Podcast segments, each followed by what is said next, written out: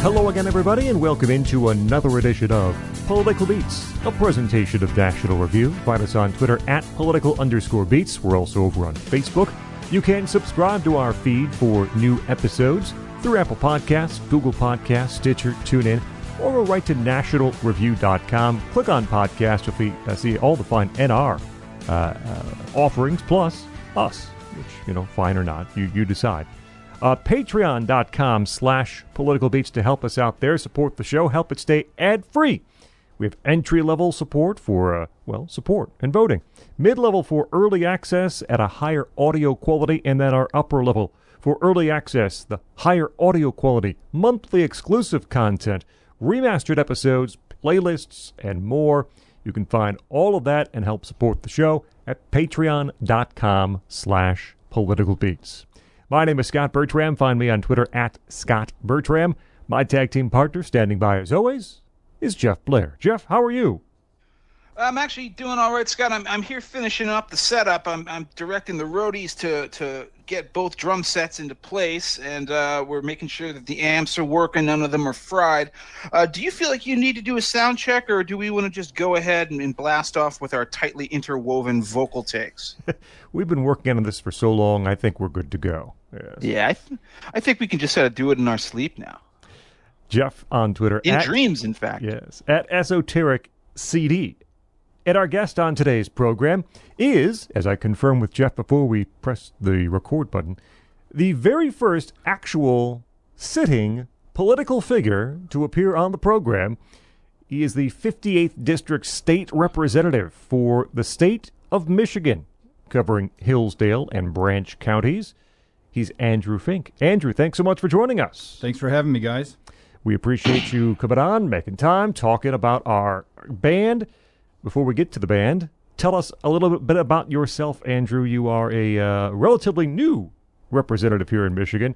How did you come to decide that's something you wanted to do? Yeah, I'm a freshman in the Michigan House. I, as you said, I represent the area that we're in now, Hillsdale County and Branch County which is the uh, for for the listeners out there, that's the Indiana and Ohio border region. I'm right dead center in the middle of the state on the uh, lowest tier of counties, and uh, this is the first elected office I've had. So I've, I've been in office uh, what seven and a half months. Uh, but I had I had been involved in politics since I was a kid. I came here to Hillsdale College and studied politics uh, in college. And my first job out of college was working on a congressional campaign for our Congressman Tim Walberg and I was also for a little while the district director for our senate, our state senator Mike Shirkey. So I've I've had different kinds of involvement before deciding to uh, get in the ring myself. And so far, so good. I'm still standing. uh, Andrew's band for today is uh, the Allman Brothers Band, covering a lot of years and a lot of live material and some studios success as well, although it varied the longer the band went on. We'll get into all that on today's program as we tackle the Allman Brothers Band. Andrew, we return the floor to you, though, to uh, tell us why you love the Allman Brothers, how you got into them, and why other people should care about this music. Yeah, I, I love them because they uh, they they they rest at the intersection of, of all forms of American music. You know, famously, there's a country element that comes out in their biggest hit, uh, Ramblin' Man, which I'm sure we'll talk about in some detail. Uh, but really, prior to that, for at least for Gregg Allman and Duane Allman, uh, the the band's namesake, uh, you know, they had been into R and B. Duane, as I know we're going to discuss, played on a bunch of R and B records, and uh, and obviously they they became a you know the foundation of Southern rock and and a classic rock, uh, you know, radio staple with things like Whipping Post and Midnight Rider and what have you. So as I've gotten older and sort of settled into uh, what my musical tastes are, this kind of plugged in Americana is where is is where I kind of live. And the Allmans, that's not how I got there, but that is probably why mm. I've stayed with with the Allman Brothers as a, as a favorite band. How I got into them was, I think, I I do not remember for certain the first time I heard them. My my I have two I have conflicting memories. They both can't they can't both be true. One is that I picked up a, uh, a, Blues Masters collection or something at the library on CD, and Statesboro Blues was on it on a, on a disc that I think was called Postmodern Blues.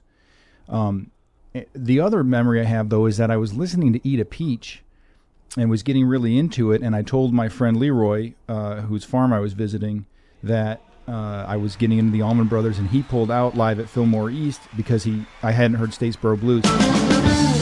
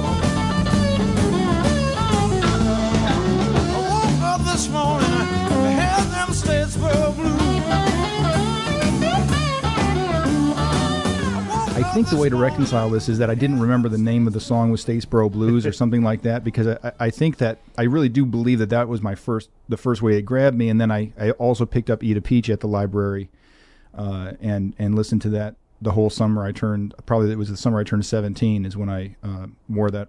Well, I would have worn it out if it hadn't been a digital recording. Um, and then so uh, when when Leroy pulled out live at Fillmore East, that was the first time I heard "In Memory of Elizabeth Reed," um, and uh, and the rest is kind of history as I just kept kind of pawing through it. I had been into acts like Johnny Winter um, and a little bit into Hendrix and Cream and things like that. So the blues rock thing was was already happening in my mind, uh, but this was a sort of a, uh, a step further in. It's funny that you said that you found your way to the Allmans through the blues, because I found my way through a very different trajectory, which I think these are the two ways that people get into the Allman Brothers. I guess maybe the third way is you listen to them on classic rock radio and then you think, ah, well, I should know about the Allman Brothers. And in fact, that actually is the first way I ever got into them, which is that, you know, I everyone knew Ramblin' Man. I think I probably knew Whipping Post out of the corner of my ear, Midnight Rider. Those are the songs that you would hear played on classic rock radio. Um, and, you know, so I did what you know any kind of classic rock curious kid in the 90s does. I bought a decade of hits that cd uh, 1969 to 1979 which is you know as far as it goes it's not a bad compilation. It does have a lot of great songs on it but i'll tell you it never really grabbed me. I mean there were some songs in it that i really loved. I, I actually ramblin' man wasn't really one of them. It's never been a favorite of mine but jessica just whomped me over the head i still love that song and I did like Statesboro Blues. I liked dreams. Uh, but I didn't feel like the compilation held together. It didn't make me want to go explore further into the Allman Brothers. What made me want to go deeper into them, and what eventually turned me into an obsessive compulsive fan, was uh, my gateway drug into them, and that, of course, is the Grateful, good old Grateful Dead.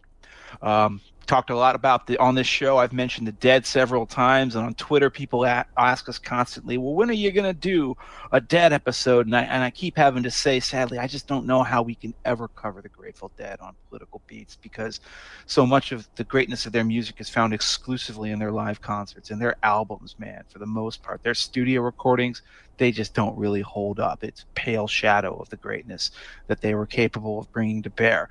And as I got into the Dead's live recordings, the kinds of people who were into the Dead also turned out to be very much into the Allman Brothers, and particularly the early Allman Brothers they'd say to me, "Oh, go check out, you know, at Fillmore East, go to go check out uh, this this recording that the Dead sound man made of them in February 1970, which is like a famous run for the Grateful Dead themselves."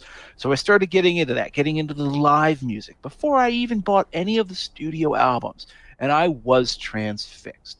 Time had passed since I'd had that first exposure to you know the greatest hits collection and I was much more into both blues in general, uh, but also muscular and endlessly listenable and live performances. The Dead and the Allmans often get compared. I think it's a superficial comparison. It, of course, initially began because they had a similar instrumental lineup. They had double drums, double guitars, bass, and organ. Um, and of course, those lineups, both of them, would shift as time went on. Um, but the Dead were a much more improvisational band, whereas the Allmans were very much a song-based band. And I think even Gregg Allman will, will say this, would say this constantly. He would say like, you know, we're not a jam band, we're just a band that jams. I found their live material so compelling that I said to myself, well, okay, now I have to go figure out what else the rest of this band is about. And then what I found, much to my surprise, is that unlike the Dead, the Allman Brothers studio albums, particularly during their early classic era, were amazing as well. They were the opposite of the Dead, who could never get it together in the studio. And maybe this is because of Duane Allman's like uh, you know long history as a session musician. I think, in fact, that probably does have a role. Uh, but the Allmans captured the power of their sound in the studio on albums as well as live. They were two different beasts, but they were a unified beast in a way that the Dead never were. Like their live experience is just so different from what you hear on the albums to the point where I never want to hear their studio albums again.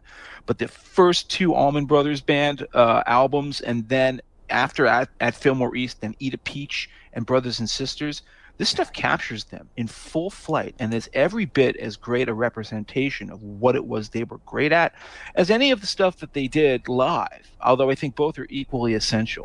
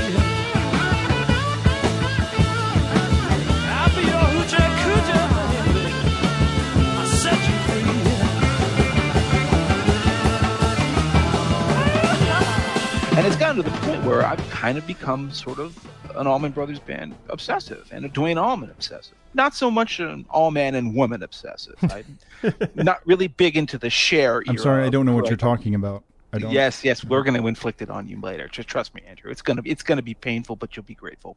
Um, but I really love everything that they did, and what really has to be emphasized about them is you know, in their early years at least, the double guitar and double drum attack the Dead, the Allmans actually, I think it was Butch Trucks, their one of their drummers said this, maybe a little bit, you know, kind of like throwing shade. He said like the Dead never really knew what to do with two drums. um, which you know, there's an argument there. They, the Dead always rehearsed all of their double drum arrangements. It was it was very very much planned out. Whereas you know Butch and Jaimoe would just you know just pound it out and just basically play by by feel, and it would still sound right. And then of course pair that with the double guitar attack, where you had Duane Allman on the one side, usually on the left channel in your ears, and then there's Dickey Betts on the right channel. And they didn't just like both, you know, trade lead guitar solos. They interlocked with one another. They interwove with one another. They could go from these very tightly written passages into just free form expression. Um, it was a magnificent experience, uh, both live and it's still captured really well on their studio records. What I'm most impressed by at the end of the day with the Allmans, even though like there's just so much drama, we'll have to cover some of the drama, of course, um, is the sheer musicality of them and the way they kind of invented a genre out of whole cloth. Southern rock. I don't like the term Southern rock because I think it's it, it's reductionist. Like, yeah, okay, there's the Allman Brothers. There's Lynyrd Skynyrd, There's a couple other bands that come out of there. Yeah, it's um, it's at least under. It doesn't describe enough because the Allmans and Lynyrd Skynyrd are not the same kind of band. No, they're very different bands. Lynyrd Skynyrd was a much more tightly wound band. We've done a Lynyrd Skynyrd episode, a great one with Mark Davis. Uh, they were a much more tightly wrapped uh, group than the Allmans ever were. Uh, but this stuff is free and flows so well, and it has such blues feeling to it. It's kind of a revolution in electric blues because they they take it and it doesn't sound phony. It's, it's a bunch of white guys, well, except for Jaimoe, but uh, you know, a bunch of white guys taking the blues and making it sound completely lived in and real, uh, but changing its its actual sound uh, into something that's much more electrified and aggressive and passionate. This is sort of the beginning of something. And boy, if I want to sound pessimistic, it'll always feel a little bit like the end of it too, because I just don't think anything has come close to doing what the Allmans did and that specific niche that they occupied. This is a great band. It wasn't a great band for their entire career, man. There's a long sort of tail end to their career that just doesn't do very much for me at all. But when they were great, there was nobody greater than them.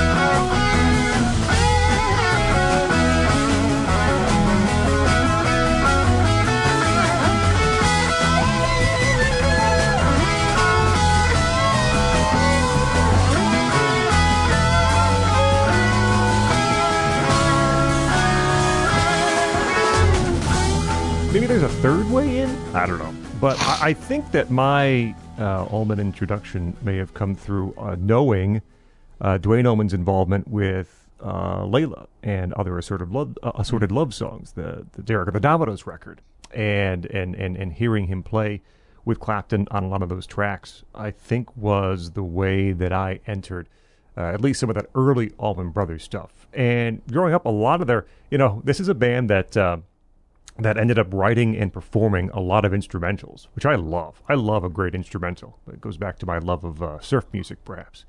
But uh, and so a lot of their songs, these instrumentals, were used in various locations uh, and popped up. I mean, I'm thinking about the the road scene from Field of Dreams when he's out trying to probably driving to Boston or something, and Jessica plays uh, as he's driving across the country. And the Allman Brothers songs would pop up in various places. Um, you know, um, here and there, both commercially and you know in film and in other places, and that, that, that is one way that I was introduced to uh, to the band certainly, and um, classic rock radio absolutely, and and you know there there was one track on one of those late day records. I don't know if it was a Chicago thing. I know it got it got a lot of play on mainstream rock stations at that time, but specifically maybe in Chicago, you know, no one left to run with was everywhere. And that's a song I knew very, very well uh, when it was released from, I guess, Mach 3 or so of the Allman Brothers yeah, uh, sort yeah. of uh, eras. And, um, you know, digging back, you really see, I think, how the band changed, certainly due to uh, sad circumstances, deaths. It also just lineup changes over the years. And it also how various members really had influence on the sound based on what they loved. You know, Duane Allman brought different things to the band than Dickey Betts did, who brought different things to the band than Butch Trucks did. And all of these individual members really were able to leave a fingerprint on the band sound. And what's neat, as I neatly segue over to Jeff, is how early, when the band was coming together, you could see how these disparate influences were, were brought together. I mean, the thing about the Allman Brothers, and it, the best way to discover, so at least sort of the briefest summary, is to go check out the Dreams box set, which is, I think, one of the, the very few truly great like four CD box sets from the classic era. I think it was put together by the same people who put together Eric Clapton's Crossroads. Yes. And the yeah. miracle of Crossroads is that it actually makes Eric Clapton's career somewhat presentable, because um, Scott and I are notorious non-Clapton fans. Um, uh, this is uh, uh, a much more, I think, a much better group than anything Clapton was involved in outside of Derek and the Dominos or maybe Blind Faith.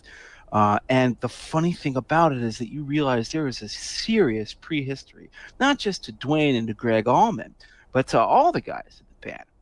Of course, Duane and Gregg were born, I think, in like Daytona Beach, Florida, or something like Ra- that. Raised there, they weren't. I think they were both born in Nashville. They lived in uh, Norfolk for a little while or something, and So- then were more or less raised in Daytona. there you go. So like they they of course form their own little like high school bands. You know, they take up the guitar. I think Gregg finally moves over to organ once it becomes the obvious that Duane is going to be far better on guitar than he could ever hope to be. And he's like, well, there's no point in me playing this anymore. Uh, but Gregg can sing. Duane doesn't really sing. He has an okay voice every time he, he takes an occasional lead vocal, but it's nothing special compared to Gregg.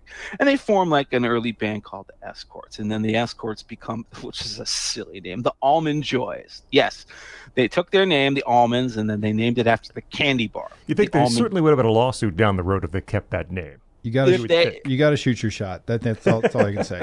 the Allman Joys and of course th- th- this early stuff which is like mid 60s 65 66 material it shows their earliest influences which you know is the blues for one like they cover spoonful but then again they also do like this really great cover of shapes of things by the yardbirds To your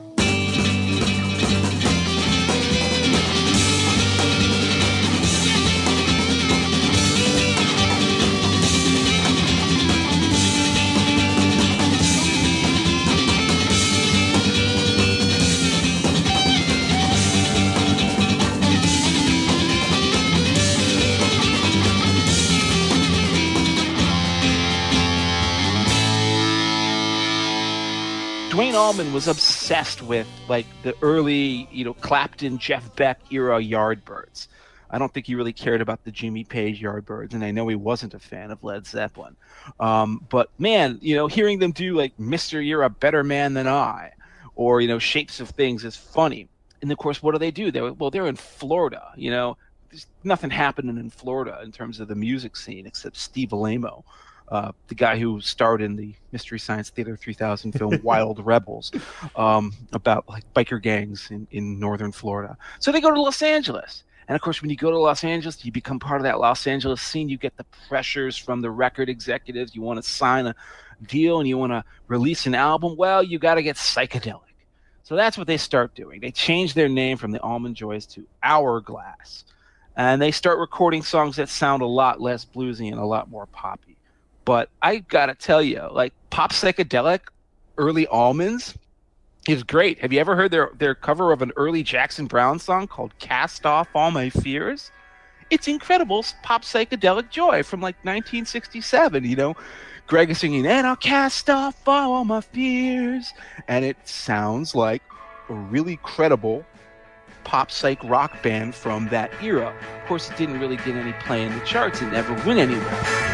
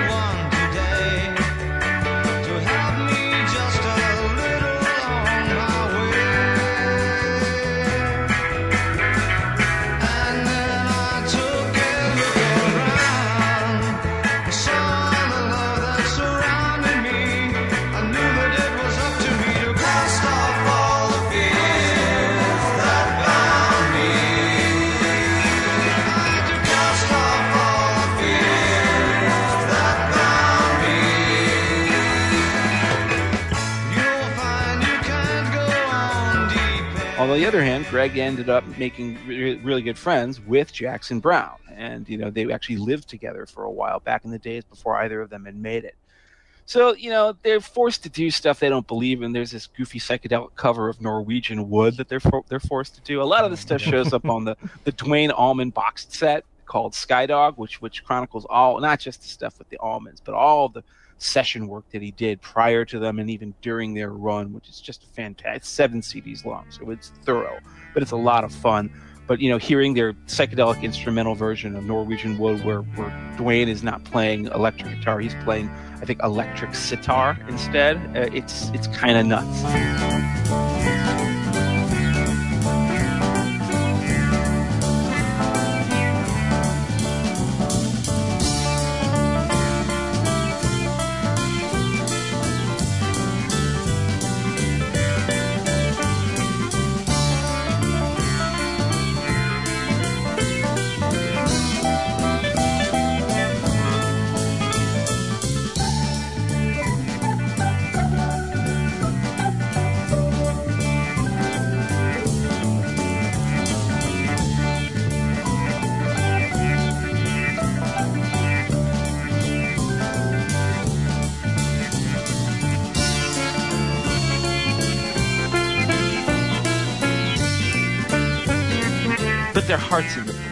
Actually try to record like bluesy demos for their label. They do like a medley of BB King songs. Yeah, that's really good. It's really good. And ain't no good to cry. Just they, you can hear everything that the Allmans are going to be coming right out of that. The label rejects it, and so they say, you know what? Screw it. I'm out of here. Duane says, what am I going to do? I guess I'm just going to go become a session musician. So he goes uh, first to Jacksonville, Florida, which is where he meets uh, a couple of other guys, uh, particularly a fellow named Butch Trucks, who is a drummer in this band called the 31st of February. I love these late 60s psychedelic names, right? Like, you know, this is like, you know, you know, the 13th floor elevators and stuff like that. The 31st of February. Th- this version of ZZ Top was called the Moving Sidewalks. Uh, the moving sidewalks is another classic example of these, these bands that would later become southern rockers. They're still trying to play the the psych rock game in the late 60s and so he and gregg uh, you know record a couple of demos with them including a song called melissa that apparently was duane's favorite song of his uh, that wouldn't get recorded until very much later in their career. Uh, but they do a really great version of morning dew which is a song of course that deadheads will know for obvious reasons. But you know they do a, kind of a very tripped out version of it. But then Gregg has to go back to Los Angeles. I think they have like sort of like debts to their record label, and so he's like, "Oh, I'm to go try to make it out there." You know, Duane decides to stay back at home because he's had enough of Los Angeles. He hated that scene. He felt it was just grinding grinding him dead. Uh, and then he goes to Muscle Shoals. And of course, if you're a fan of great studio musicianship, the rest is history. This is where Duane Allman starts to build this reputation as one of the greatest session players in the South. Uh, all the great names of like Southern soul and R and B and rock you can think of, he played on them. He played on Clarence Carter. He played with King Curtis. He played with Arthur Conley, and uh, he played with Aretha Franklin. But most of all, he played with Wilson Pickett. And this is a song that we have already discussed on this show when we did our best covers episode. It was one of the first ones I mentioned, one of the best Beatles covers of all time. And I'm talking about Hey Jude. If you have not heard Wilson Pickett's version of Hey Jude, well, it's it's worth it just on its own on the basis of Wilson Pickett's performance. But uh, by God, when when when Duane comes in at the end with that guitar solo, it's just sparks flying all over the room.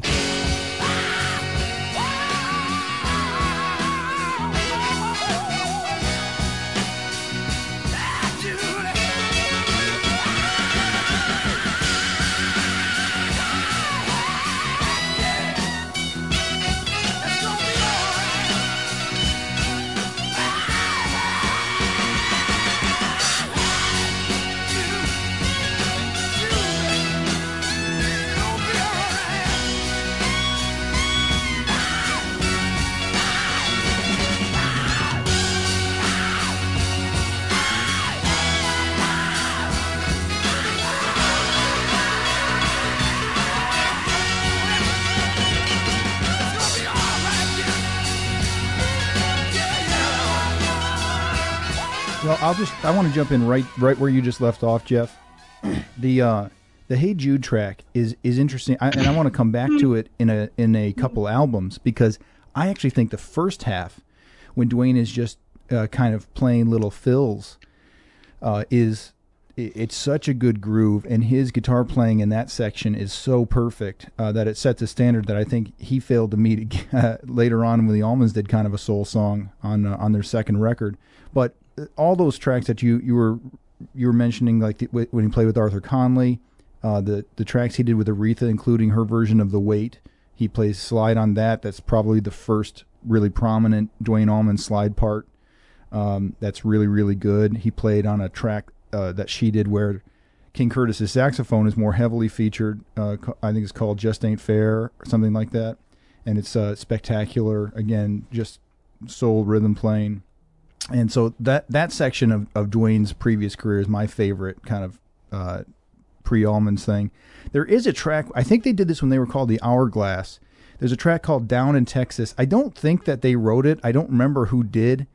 Uh, the Nitty Gritty Dirt Band wound up playing it later, but I'm pretty sure that was a callback to the Allmans. You know, uh, when once they had discovered it.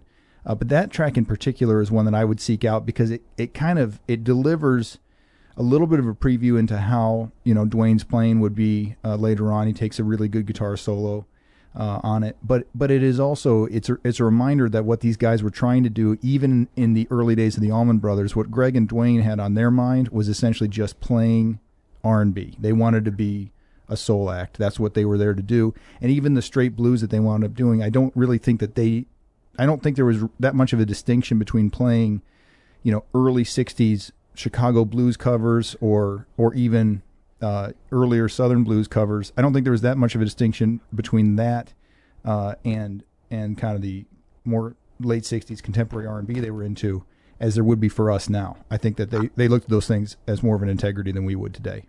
I think it's even more important that Down Down in Texas is a cover than it would be if it was an original song, because to me it- it's a really great early example of what the Allman Brothers would be just perfect at in their their early phase with Duane, which is taking old blues songs and making them sound like they're their own.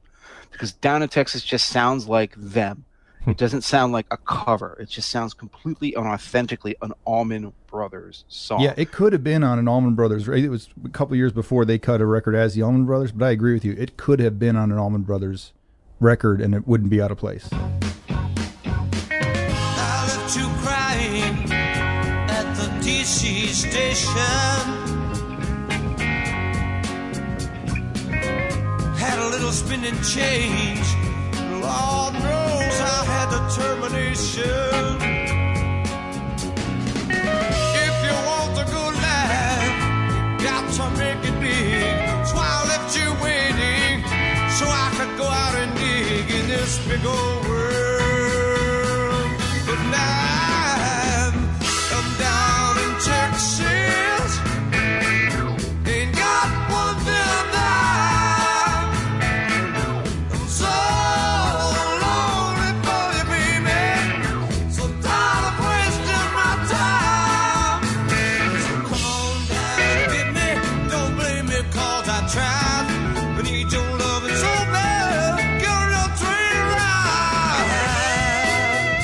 Scott, any thoughts on this early stuff? Uh, I would only uh, emphasize uh, what Jeff said about the hourglass stuff. I, I think that uh, that batch of music is really quality. It's hard to believe that someone would hear that and not think that it was worthy of release. Uh, that Jackson Browne track that uh, Jeff mentioned, which which came, I think, when he was just a house writer. I mean, Jackson Browne was just writing stuff for other people to use. Uh, but that's really good down in Texas. Ain't no good to cry. All the Hourglass stuff I've heard is is really good. Uh, but as as Andrew mentioned, that's not quite what they wanted to do. Right? This is kind of light poppy soul with a with a psychedelic edge, uh, but it wasn't that sort of gritty R and B southern soul sound that the band would become. But I guess it goes to show they they could do a lot of different things. They could play this hourglass stuff and be convincing and be good while still having in their heart the desire to do some other stuff. Uh, which we would see coming very soon. But this hourglass stuff specifically, I would say, is well worth a listen. It's a great point. Like there's no there's no sonic difference between their version of No Good to Cry and like the Turtles or something. Like why why that wasn't a hit radio hit, I can't explain. It sounds just like it the the better stuff that was on the radio in 1967 anyway.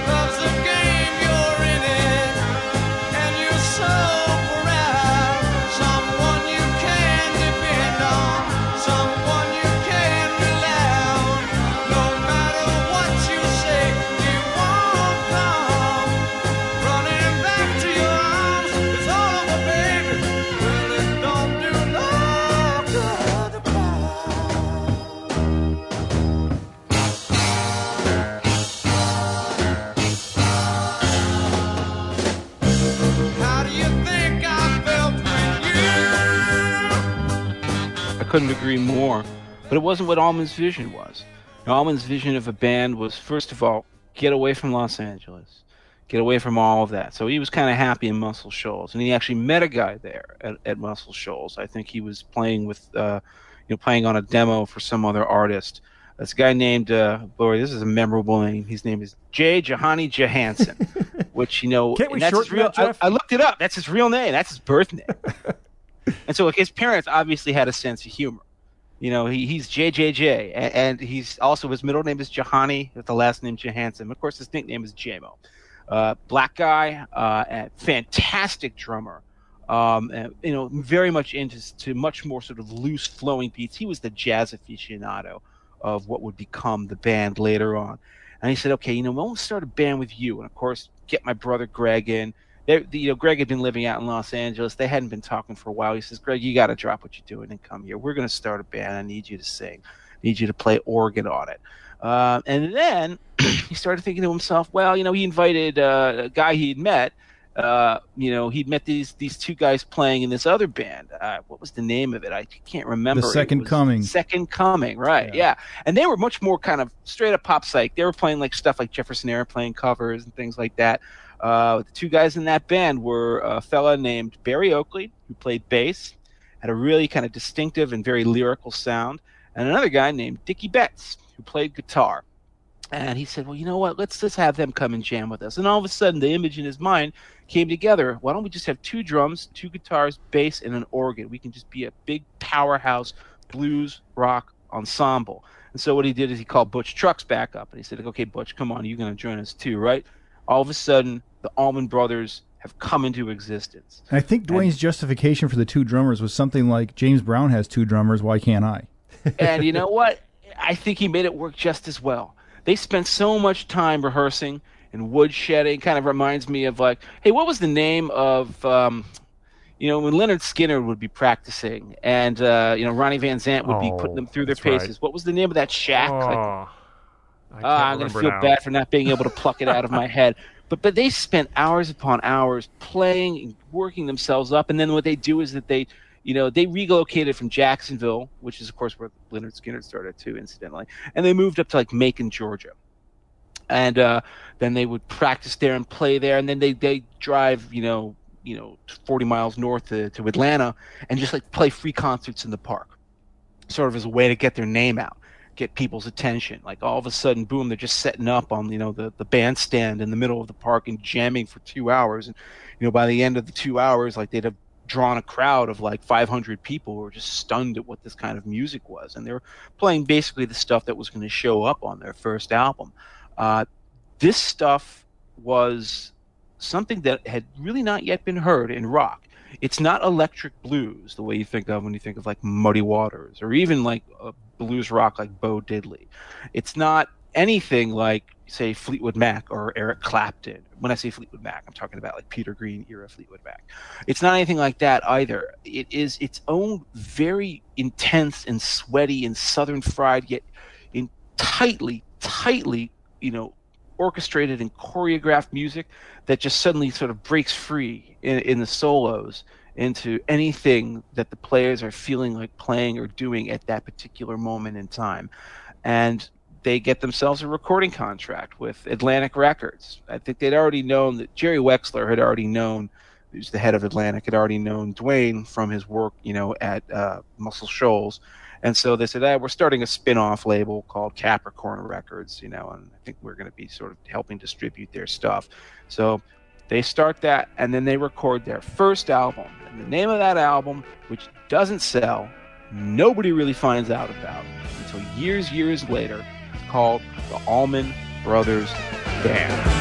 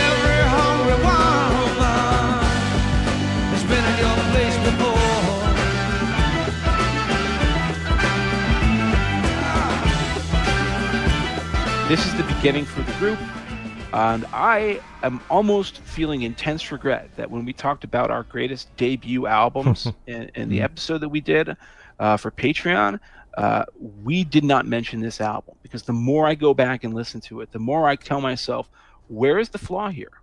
I don't really think I can find a flaw. The only flaw I could potentially name is that you know some of these songs are going to get a lot longer and a lot more interesting live. Like Whipping Post is like six minutes here, and it'll be 20 minutes later when they start playing it, you know, in great length. But I really like almost every single thing on this record. Yeah, the it is a great debut record, and honestly, at, least at least kind of retrospectively, obviously, I, you know, I, did, didn't become a fan of this. I wasn't born till 15 years after Duane was dead, so it's not like I heard this contemporaneously. Uh, but but for a track one, side one, you can do a lot of their debut album, right? You can do a lot worse than the way they just rip into a Spencer Davis cover, which I guess is a mi- miniature callback to your last episode here. I know, I know, very, very much in track here. Yeah, and uh, and I I think that there was a review which which sort of remarked like this is really weird. The very first thing on this record is a Spencer Davis cover, and it's instrumentalized because there were lyrics I think to "Don't Want You No More," Yeah, there are. right? Yeah, and uh, and then it flows directly into "It's Not My Cross to Bear," which is a, a blues original. It's not a conventional twelve bar blues. It's not even a, like one of the other kind of most traditional blues formats of eight or nine bars. Uh, it's it is a it's a unique song, but it's obviously a purely blues song. And Gregg is what twenty or twenty one, maybe.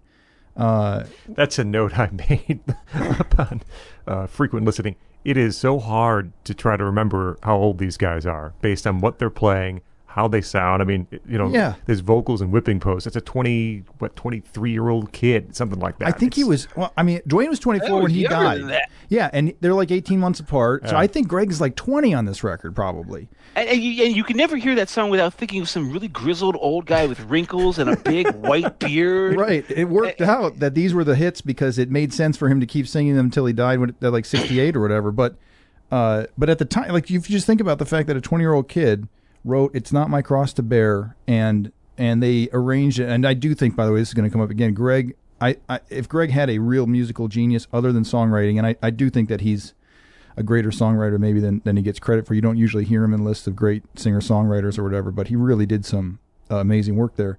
But he, he was very good with arrangements, and uh, so I, I, I imagine you can give him some credit for the flow from "Don't Want You No More" into "It's Not My Cross to Bear," which again I, I just think is one of the most spectacular pieces.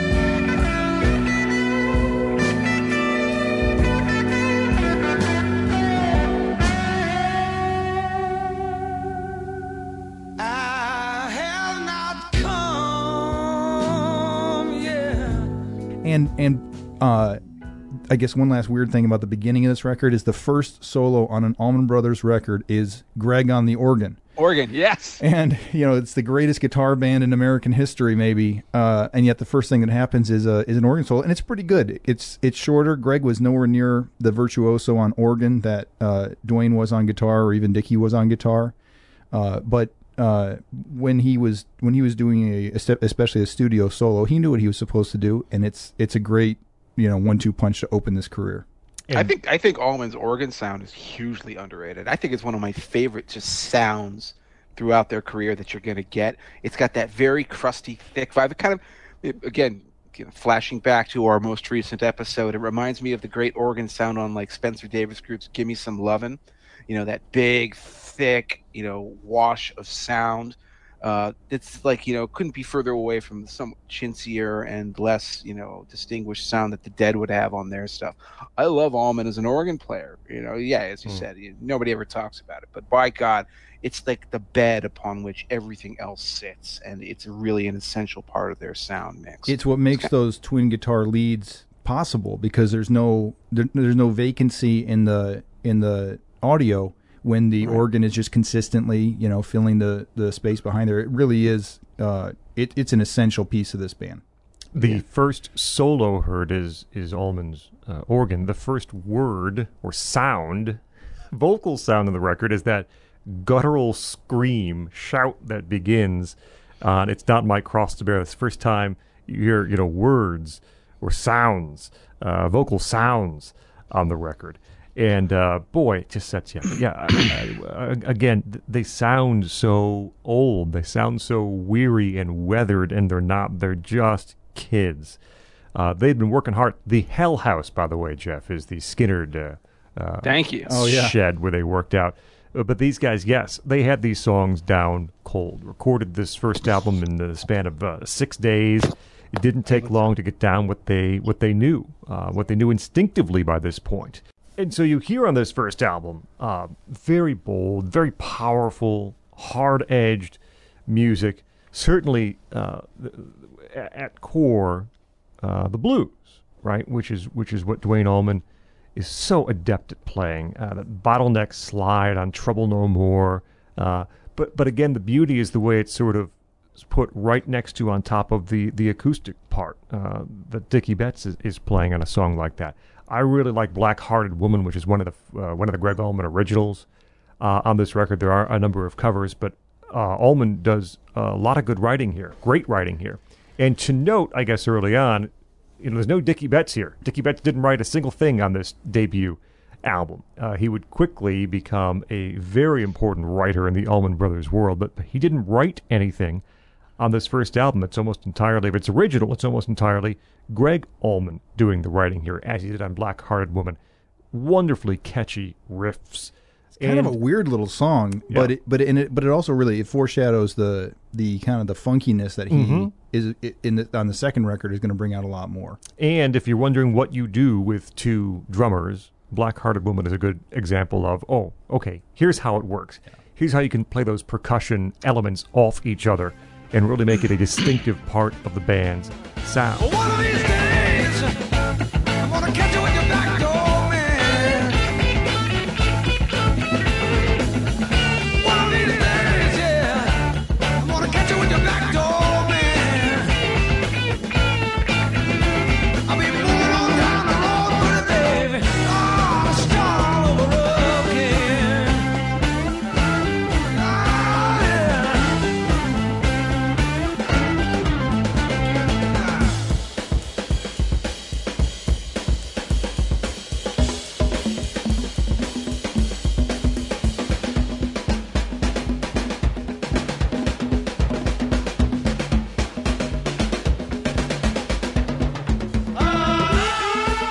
Mentioned Whipping Post a little bit already. That that is just an amazing song, uh, and it would get better in the live versions certainly at Fillmore East. But here it's just five minutes and seventeen seconds of absolute like concentrated uh, passion fire. and agony and fire. Yeah, and I, that opening is so distinctive and wonderful. That that uh, that bass line. By I got to talk about that opening in oh. a second. I think there's something really funny about it. I, here's I what think... I'll, I'll say quickly about the opening. I'll hand it off to you, Jeff. uh, when I when I just hear that, I think you know if Quentin Tarantino was commissioning a song for a soundtrack for a film, that's what he wanted to sound like. That sort of uh, uh, kind of exotic, suspenseful, uh, edgy beginning, into, and then and then the frenzy that Whipping Post eventually turns into. Okay, Whipping Post was almost a waltz, which I think is hilarious because the opening of that is an 11-4. Okay, it's it goes repeats like that. So he plays it to his brother. Uh, Gregg plays the song to Duane, and Duane says, "Oh, I didn't know you knew how to write an 11-4. That's really cool."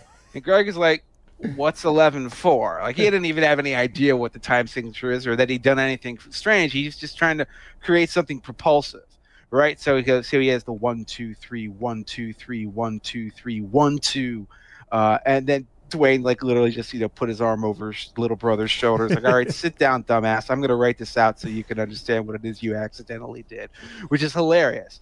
Um, but it's so important because if it had been written in straight three, it would be a little waltz, really. Be one, two, three, one, two, three, one, two, three, one, two, three. The song actually could still theoretically work, but it wouldn't have that volcanic feeling that Mhm. it has by being off balance. By clipping that last beat, Whipping Post becomes something that's perpetually unstable. And it's always sort of like rocking back and forth, like, you know, is there like nitroglycerin underneath this song? And that comes out even more clearly when you hear it played live at like at the Fillmore East, but it's still there on this original recording of it.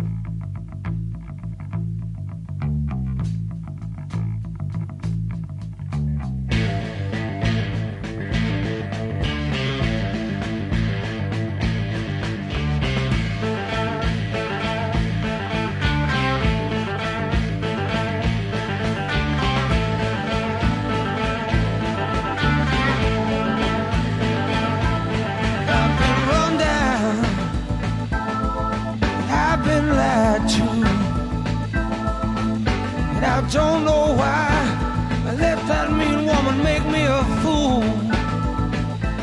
She took all my money, wrecked my new car. Now she's with one of my good time buddies. They're drinking in some crosstown bar.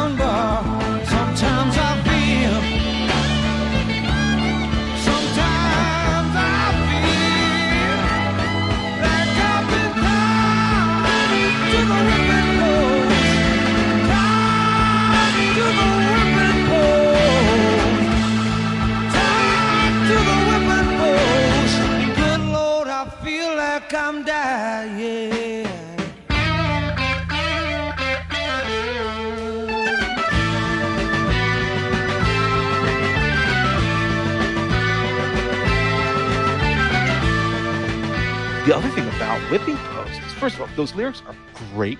You know, just great old, you know, old blues cliches repurposed and turned into just this great, you know, cry of anguish. You know, I see you running around with one of my good town, but good time buddies in some downtown bar or crosstown bar, and he says, "Sometimes I feel like I've been tied." And he suddenly sounds like he's again 55 years old, but he's not. been tied to the whipping post. Lord, I feel like I'm dying. And then Duane and Dickey, just these twinned lines. And then Gregg's organ comes in underneath in the, the, the transition back to the verse. It's a magnificent arrangement on top of being an incredibly well written, surprisingly complicated song. And I think one of the surprising things about that, this Allman Brothers debut album, is that you you think of them as like these these great cover artists taking old blues songs and turning them into something new that seems unique, but it's still a cover of an old song. There's only two covers on this record. The first one's the Spencer Davis one that we talked about. Don't want you know more. And the other one is another one that would never leave their set lists, and it goes back to one of their favorite musicians of all time, and that's "Trouble No More" by Muddy Waters. That is just a deathless, deathless performance.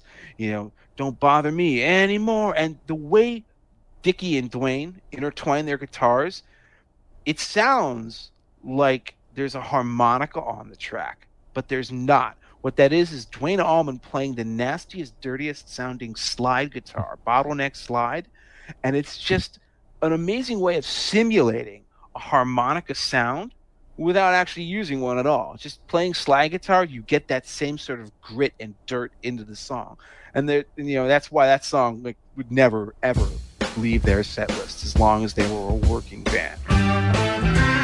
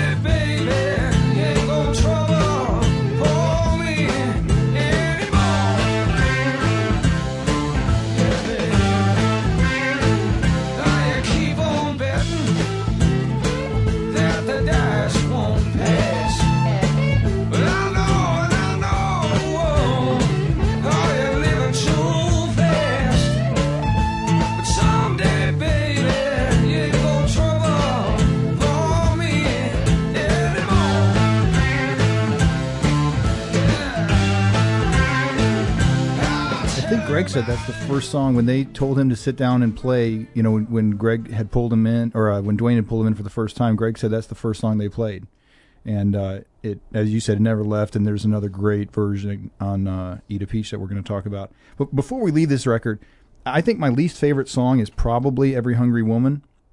Uh, lyrically, it's pretty. Well, it just says the same thing over and over again.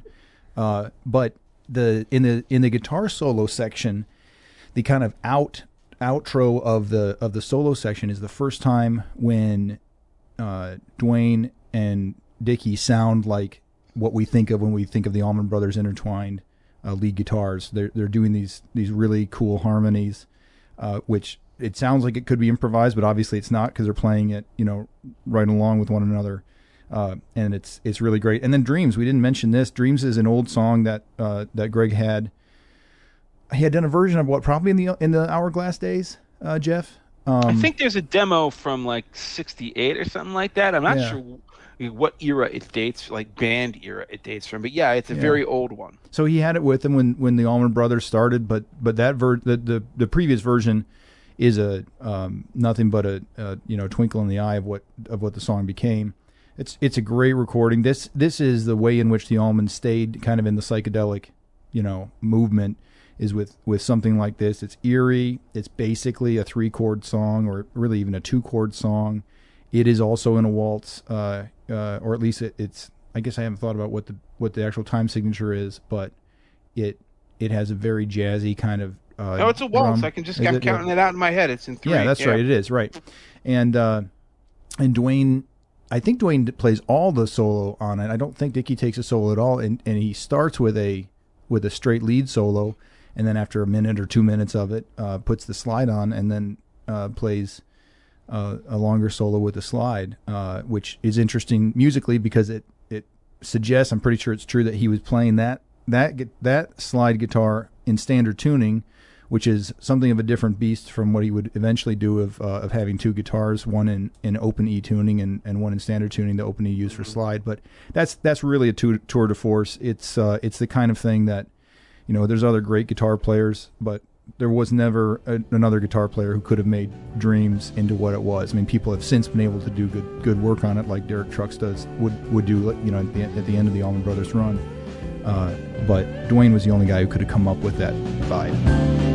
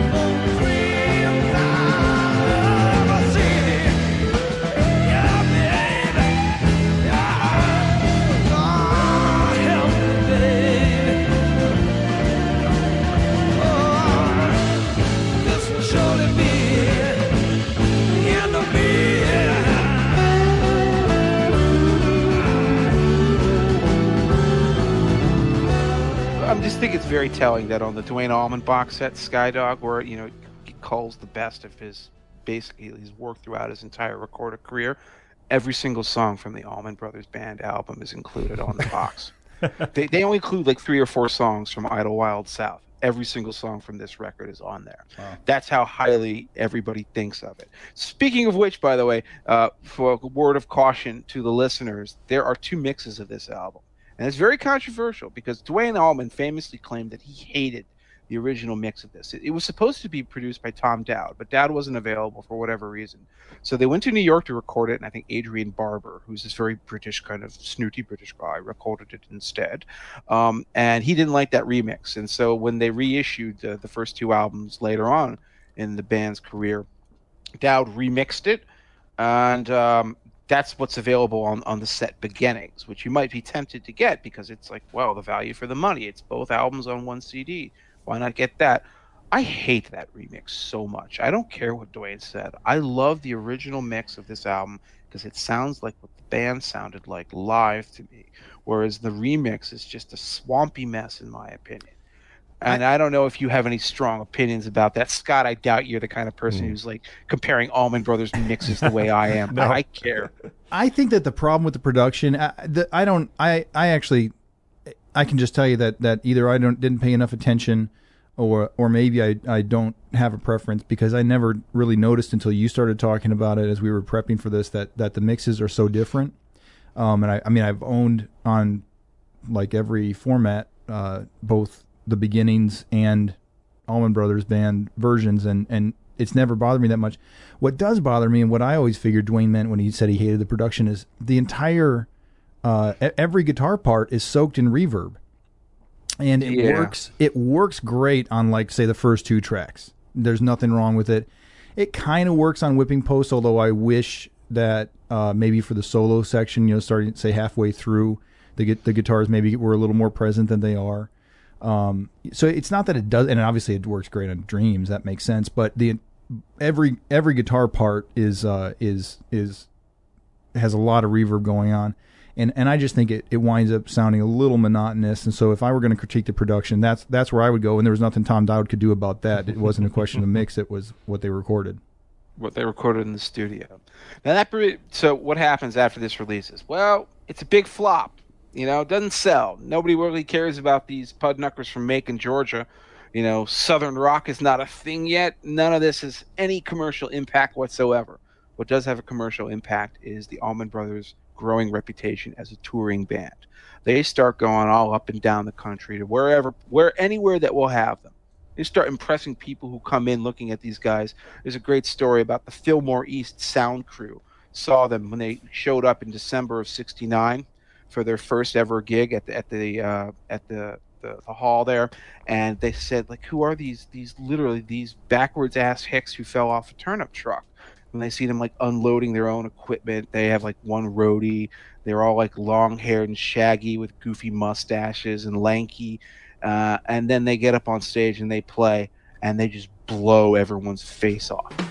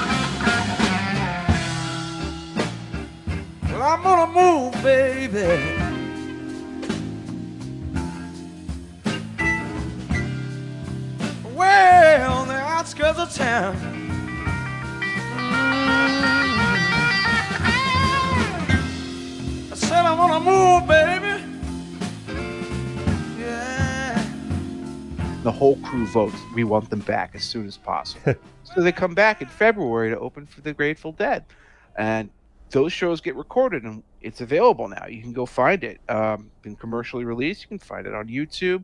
Uh, it's a f- magnificent sound of the band during those first post, you know, Allman Brothers Band era days.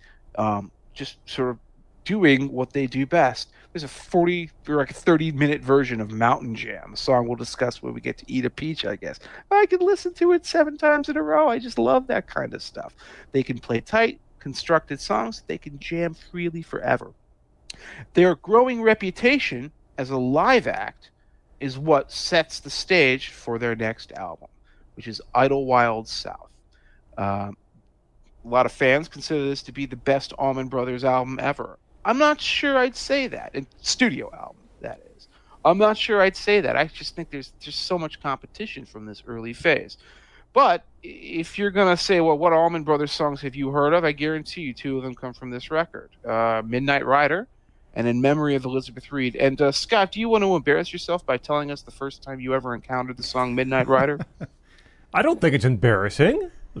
Watching, uh, I'm sure it was an NFL game of some sort, or 1991, 1992. And uh, Miller Genuine Draft had a wonderful ad campaign in which they featured all sorts of great classic rock songs like uh, uh, Bang a Gong and uh, Mississippi Queen. I remember that one very well. And um, a few others, including uh, Midnight Rider. And uh, in this one, if I remember correctly, a, a, a you know like a phantom cowboy appears as the and Miller Genuine Drafts are being passed out around the bar. um, very effective, very memorable, and very well might have been the first time I had heard Midnight Rider.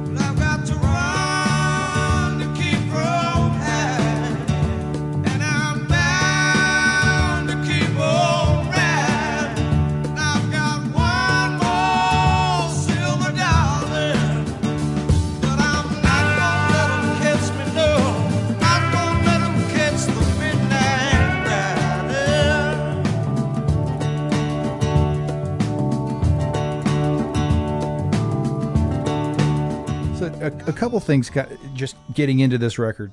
First of all, we we I, we've been kind of mentioning the years, but the band was formed in March of '69. I think they recorded the Allman Brothers Band debut album that summer. I don't remember exactly when, and I think it's out in like August or September maybe. And so we're now talking about early 1970 when this record is recorded and released, and uh, it just it just shows how quickly this. I mean this this the the initial era of this band is a two and a half year deal. So we're already like halfway through uh, what the Allman Brothers Band you know would become, and uh, and just like the last one, this is a seven song record. We could talk about it. we probably will talk about all seven of them like we did on the debut album. Um, and I'll just begin with with saying you guys talked on your Creedence Clearwater Revival episode about how weird it is that a guy, you know, John Fogerty, sat down and wrote the song "Proud Mary." Like, how do you how do you have the the guts and wherewithal to write a song that simple and that classic? And how is it that it didn't already exist? And I think Midnight Rider is the same way. I mean, if somebody told you that Midnight Rider was essentially an adaptation of like some 1920s uh, you know, early blues thing or something that Gregg had, had reworked, you would have to believe it because how, who else could who else could write a song that is basically just one repeating riff, short verses that just talk about, you know, what a Being bad on the run. yeah, what a bad dude he is, you know. Uh, nothing gets him down, and he's not going to get caught and all that. And uh, and and the fact that, again that a 20 or 21 year old guy sat down and wrote that song, it's just kind of hard to it's hard to understand how that could have even happened.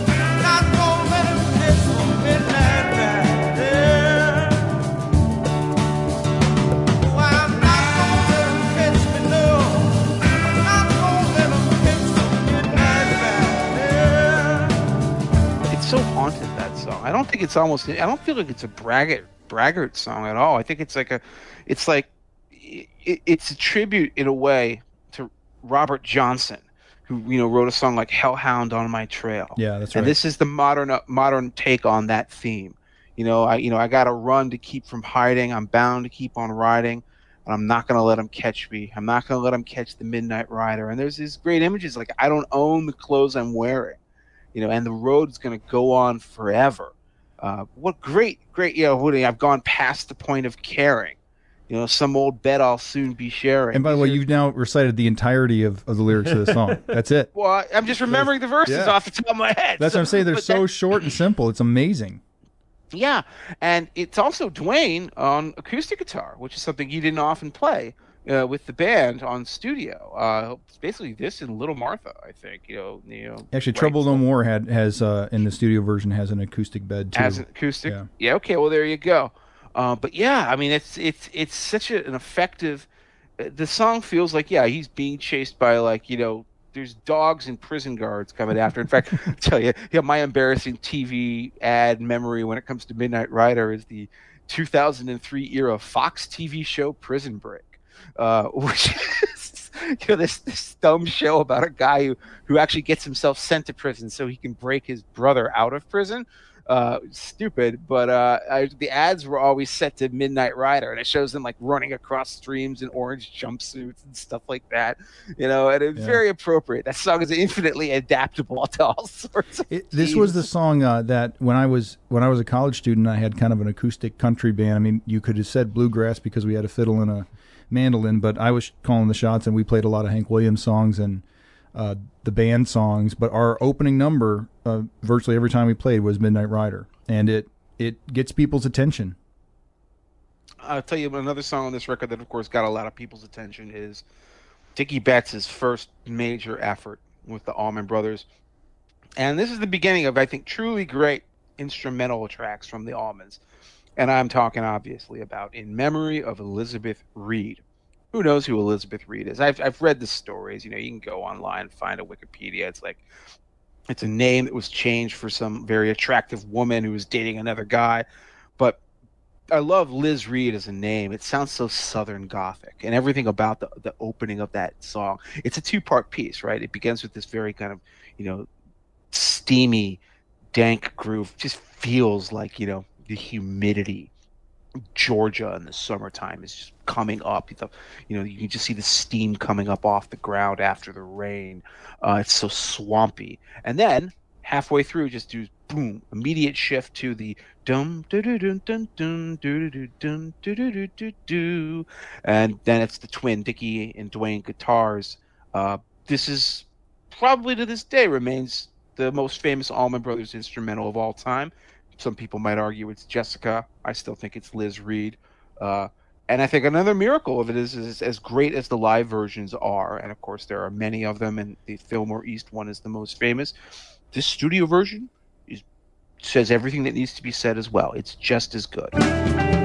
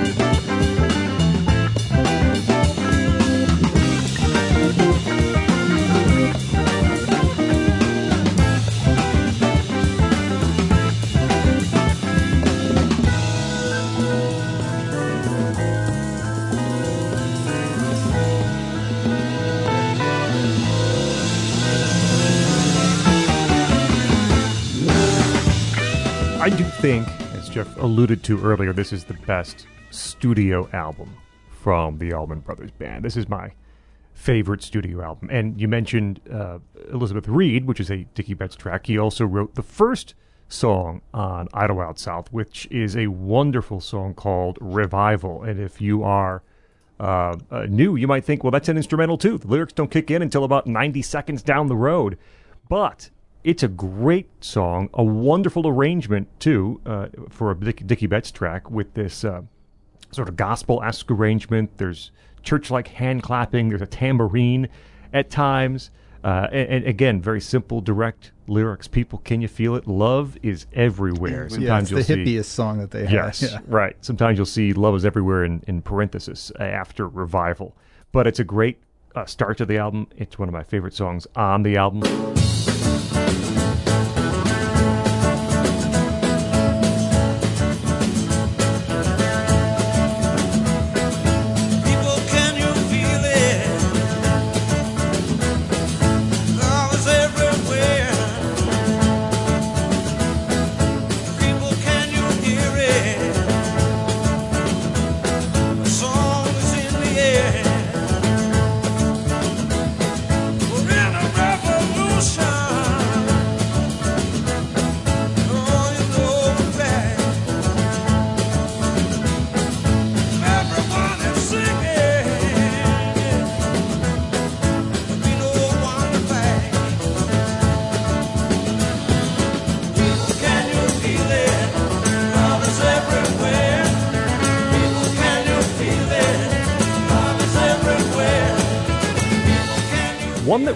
Sold this record for me, and it's not one that I necessarily hear a lot of discussion about, although I'm not in the Allman Brothers, you know, fan club circles as you two are.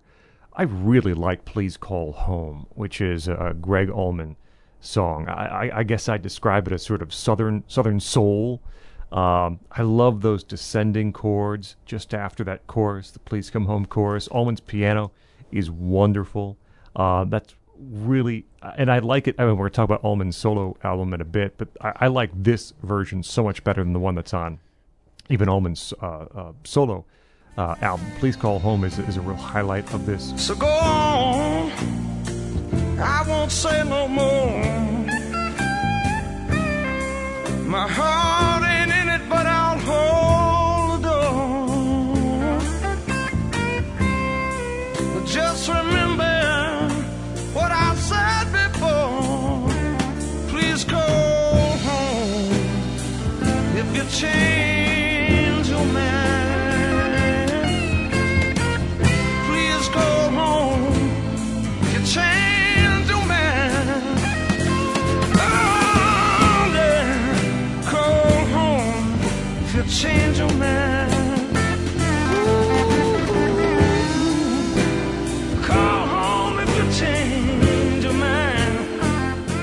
like that Hoochie Coochie Man, Willie, Dex, uh, Willie Dixon cover, which is played very fast, very quick tempo.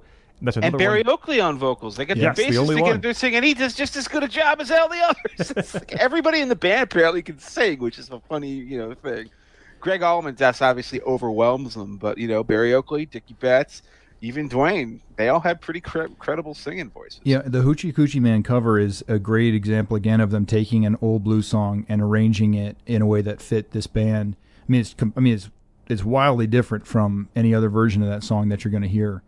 Uh, uh, yeah, I mean, Hendrix did a cover of it. Of course, I've heard the original Willie Dixon version, and they ain't nothing like this. This it's like a couple of rattlesnakes playing guitar. Honestly, like it just it's it the the guitar parts are just like spitting fire at you.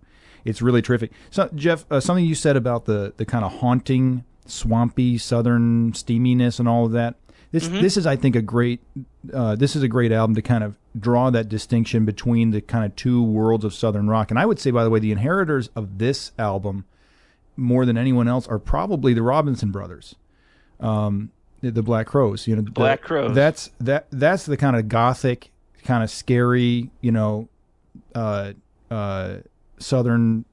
I mean, you know, this is sort of a Flannery O'Connor's South. You know, uh, people are getting murdered and running from the police and things like It's that. Midnight in the Garden of Good and Evil kind of South. Yeah, right. Yeah, that's right. Yeah, yeah, and uh, and so I think of like you know if if I were going to visualize this uh, record in a southern town, it would probably be Savannah with the Spanish moss, you know that kind of thing, uh, more than uh, Atlanta. So it's it, it, that vibe is is consistent throughout. I, I mentioned before. Oh, actually, okay. I want to say two two things real quick. One is on "Please Call Home." I think it is a great song. I've kind of had to, to fall in love with it, fall out of love with it, and fall back in love with it because I do think it is Duane's weakest guitar playing in his career. Um, I think that the fills he plays are really boring and derivative. They're basically just he's alternating between major and minor pentatonic licks that uh, he could have played probably when he was 16, and uh, and compare it to Hey Jude and the unbelievable uh, work that he does again on the first half of that song. And I think that was the first thing that irritated me about this. And then the lyrics to this song, to, to Please Go Home, are are pretty goofy. I mean, uh, I know you're used to running, you're lost, baby, and I ain't funnin'. I, I mean, Gregg wasn't a great lyricist, but that was not his best effort. Uh, but with that said, I do think it's a terrific song. There's a, uh, a pretty recent tribute concert that you can find. I think the record's called All My Friends, and Sam Moore from Sam and Dave sings this song. And that when I heard that a few years ago, it kind of woke me up to what a what a high quality uh, R&B song it is. Um, and uh, and then uh, don't keep me wondering and leave my blues at home. That's the funkiness that I was saying. You kind of start to get a glimpse of in, on uh, uh, the first album, but it really comes through on those two tracks. And uh, again, it, it it just speaks to how how what these guys were were basically trying to be, and they, despite themselves, I think wound up doing a lot of other stuff, like in memory of Elizabeth Reed, which I, I think is unquestionably the best song that Dickey wrote, the best instrumental Dickey wrote. Um, but the, with Leave My Blues at Home and, and Don't Keep Me Wondering, they're really kind of trying to, it, you know, Duane's uh, guitar in those tracks is basically a horn section. They just didn't happen to have any horns, so he had to be the horn section, you know. But the way he, the way he plays on on those tracks, that's kind of what's going on there.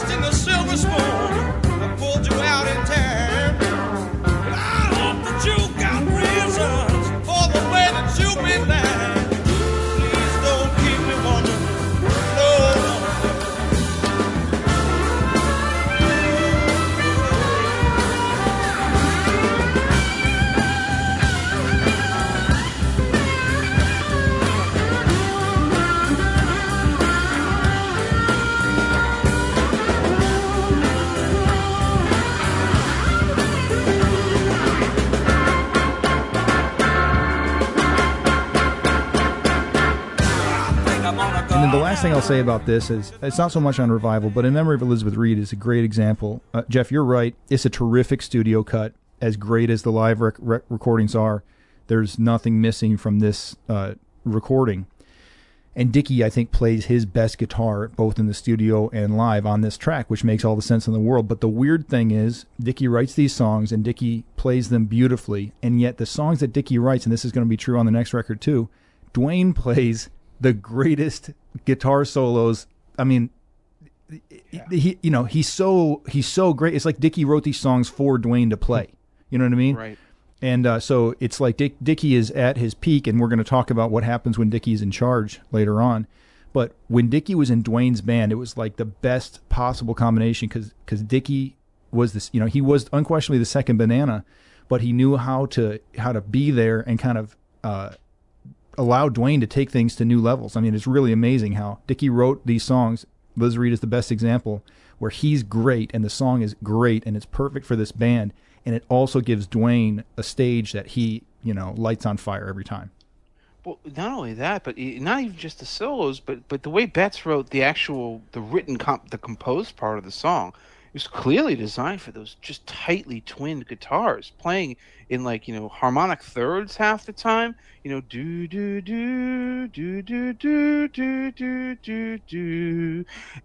All of it is written as if they are like following each other on. I think of like skiers going down a ski slope in parallel they zoom and they zig and they zag at the same time.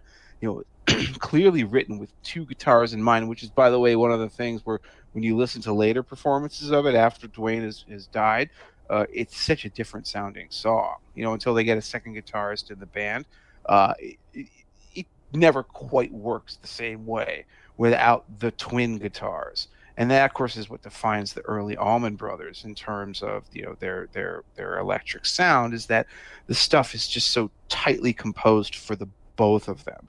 Uh, I think people tend to underrate Dickey Betts as a soloist. I think because you know he's obviously, as you said, second banana to Duane. But man, I, I think he he shows a lot of flash and a lot of fire, and I think a lot of that shows up on what's going to be their next album, uh, which is not a studio album at all. But before we get to that, I just want to point out that it's Idlewild South that brought the Allmans and specifically Duane Allman to the attention of none other than Eric Clapton, who happened to be recording an album uh, with Tom Dowd in Criterion Studios in Florida. That, of course, is the album that would soon become Layla and Other Assorted Love Songs. Now, I just, you know, I can't pass up the opportunity to see if there's anything anyone wants to say about this for the simple reason that, yeah, I, I don't think I'm ever going to do an Eric Clapton episode because I've said too many mean things about him at this point to ever get someone to want to come on the show.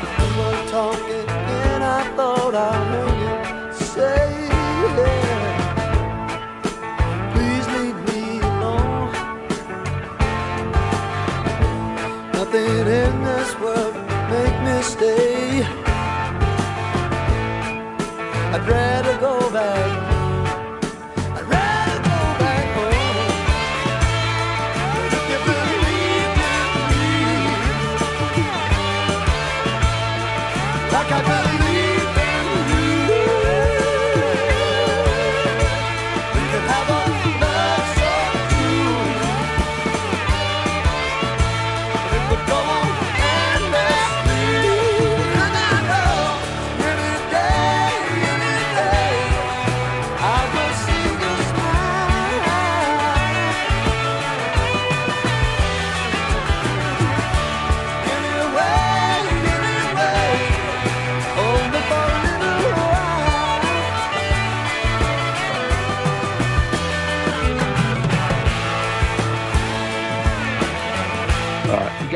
thoughts on Duane's contribution to Layla?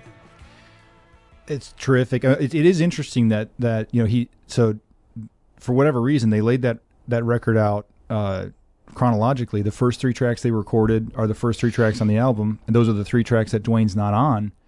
And they're probably, I mean, they're at least three of the the best songs on the record. Um, but but still, when Duane shows up to to be, what they begin with, um, nobody knows you when you're down and out. Is that the first track I think that he's on? I believe so, yeah. Yeah, and then uh, "Why Does Love Got to Be So Sad" is uh, you know he makes that song what it is. I think it's a it's a good it's a good enough song, but Duane makes it into a song that you can listen to on repeat for an hour. Uh, and then Layla itself would obviously not be the same song without without Duane. He literally wrote the riff that makes it such a famous song. Um, so I I think that every And then Clapton subtracted it for that horrible unplugged cover. God. look if we need to trash Clapton for a while, we can we, we can do that, but but the we don't have to do combination. We can do it. We can do it when the mic when the tape turns off. right. You know? but but the combination of Clapton and Duane really does work, and I- and again, I mean, and the rest of that band too. I mean, um, yeah, that- Carl Radle and Bobby Whitlock. Bobby Yeah. Whitlock, huge contributor to the writing of these songs. and, and again, those right? first three tracks that Duane's not on are still great. So you know, for whatever treatment you're going to give uh, the album someday, those I think you guys actually said that Bell Bottom Blues is your favorite song. Yeah, Duane's not on that, you know, and I think Keep on Growing and especially I Looked Away, the first track on that record. Th- those are great too, but Duane showing up makes it does just take it to another level, and it's uh it's a great it's a great thing. And in their later years, the Allmans and then late and and Derek Trucks and his bands would kind of take on the mantle of keeping those Derek and the Domino songs alive. They the, the Allman Brothers covered at least three of them, and uh, and Derek and his wife Susan Tedeschi continue to cover some of them to this day. Scott.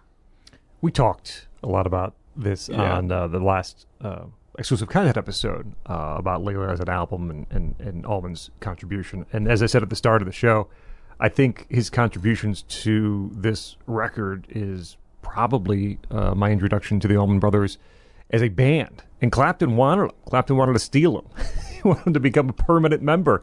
And I guess for a day or two or three, that was the case before Duane Allman changed his mind and came back to the Allman Brothers band and that idea uh, behind the Allman Brothers band. Uh, you know, the two drummers, two guitars, and and what he wanted to see it uh, become. But yeah, as as Andrew mentioned, you know, my favorite song of the album he's not even on, which is Bell Bottom Blues. Uh, it's not to take away from his, his work on the rest of the album, but but uh, but man, that's a great song. He's uh, he's outstanding. He's just he's just so good.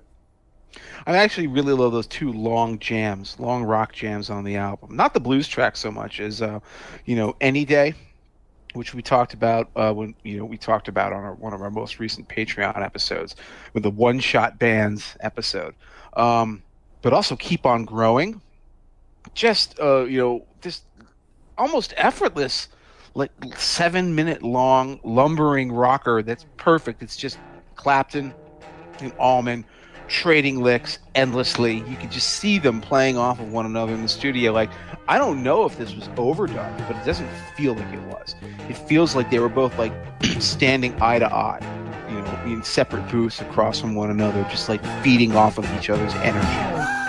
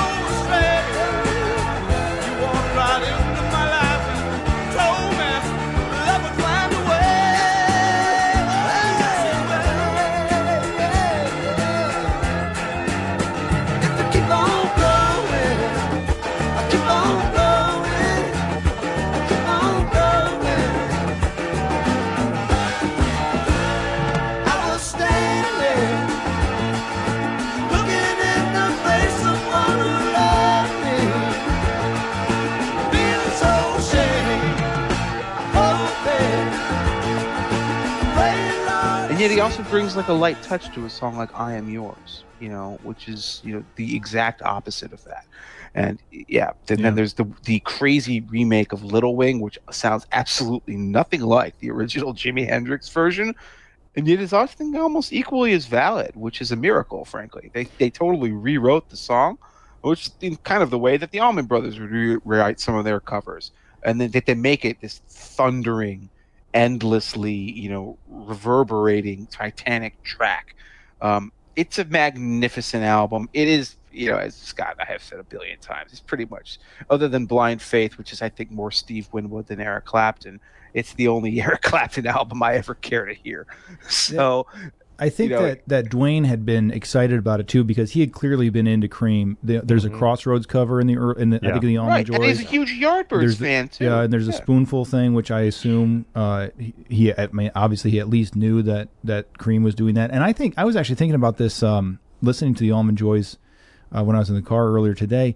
You can also hear Gregg ki- kind of sounding more like Jack Bruce than he certainly did when he was doing his own thing later on on those uh, on those early recordings. So I think that getting to play with with Clapton, who you know by then was already you know Clapton is God um, was probably a big deal for Duane, and I can understand how it would tempt him to get away from his band. But you know, and, as we're about to get back into to the Allmans piece, and it does just remind you that this was Duane Allman's band, you know, and so when he when if he was thinking about going and playing with Clapton, he had to know he was giving up the band that he owned.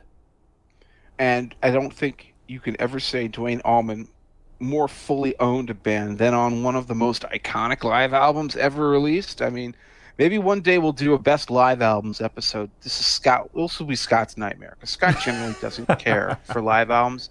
I don't. This is like I've constantly said his one big flaw as a music lover. Um, but at Fillmore East uh, comes out, I believe, in like July. September, July, July of '71. It's Yep. recorded in March. Yep. Um, and the funny thing about this is that I don't think I've ever really, up until just recently when we were doing the show, heard this the way it was originally released.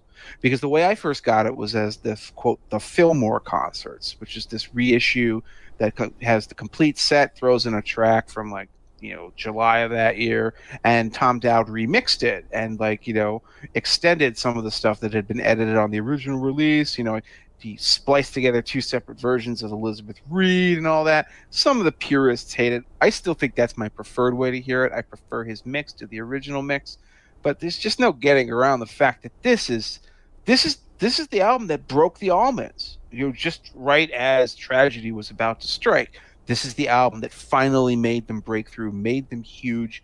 Uh, I cannot argue with anybody who thinks that it is one of the greatest live records of all time. But every time I listen to the original release, I find myself thinking, well, why don't I hear Trouble No More? Where's Where's Don't Keep Me Wondering? Where's Done Somebody Wrong? I like I want to hear all the songs that were on the release that I first heard back in the mid '90s, which is wildly ahistorical. That's a minor quibble. This is one of the most fantastic, dynamic live records I have ever heard. It is a vindication of everything that Duane's original conception of the Allmans ever stood for. If you want to disagree with me, now is the time to take your hot take.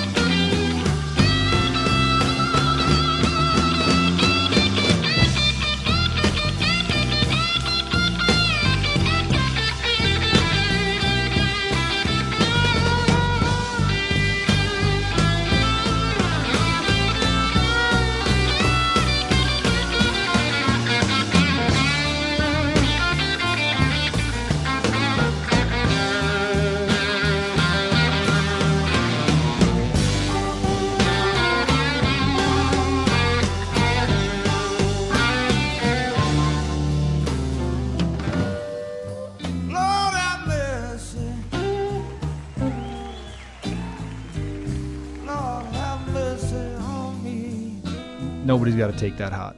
I don't think so. It's here's one of the great compliments I'd give to Fillmore East is is when I listen and, and thinking back to the first times that I did listen, I never paid attention to um, track length. Right? I mean, a lot of these go uh, double digit minutes. Uh, Stormy Mondays nine minutes. It, it never feels forced. It never feels there. It never feels like the band is playing just to play, or playing to, to fill time, or playing because well, I guess we should make this a bit longer. Uh, though they are jams, they, they they are purposeful, and everything works and has a place and makes sense in the scope of the song. Um, I love the way this is sequenced as if a dare. You have four uh, covers, and then the three, you know, Allman Brother original songs to close things out. Like here, are, here are some classic songs that we're gonna interpret and do a little differently. And by the way, you know, we have Duane Allman and Dickey Betts to play guitar. And uh, you like those? Okay, well, here's three of our own. Let's see how they stack up. And of, of course, they do uh, as, a, as a unit, as a piece. It's just an outstanding album. The, the, the, the joy that is palpable of these musicians playing and interacting is part of what makes this so special. Uh, no overdubs. I think Duane was the stickler on that, right? They weren't going to go back in studio and try to recut this or recut that or do a new vocal line. This is all uh, literally from the stage. Something I'll mention to perhaps start the conversation is uh, I, I wanted to get to this in the last album, but it fits in well here. Uh, you know, we've talked a lot about Gregg Allman who sings and and plays the organ, and we've talked a lot about the, the guitar players, rightfully so. Uh, let me take a moment here to talk about how important Berry Oakley is to the Allman Brothers Band you know, there's no rhythm guitar in the Allman Brothers Band, and so what what holds things together? Partially Allman and the organ, but Oakley does such a magnificent job on these songs, um, being the well the bass line, literally and figuratively, being that thing that sort of holds things together. Uh, on these on these two well two of the originals here, Whipping Post and, and Hot 'Lanta uh, Oakley's bass playing is just incredible. On on a Hot 'Lanta, th- those high speed runs, those melodic counterpoints he's playing, they're magnificent.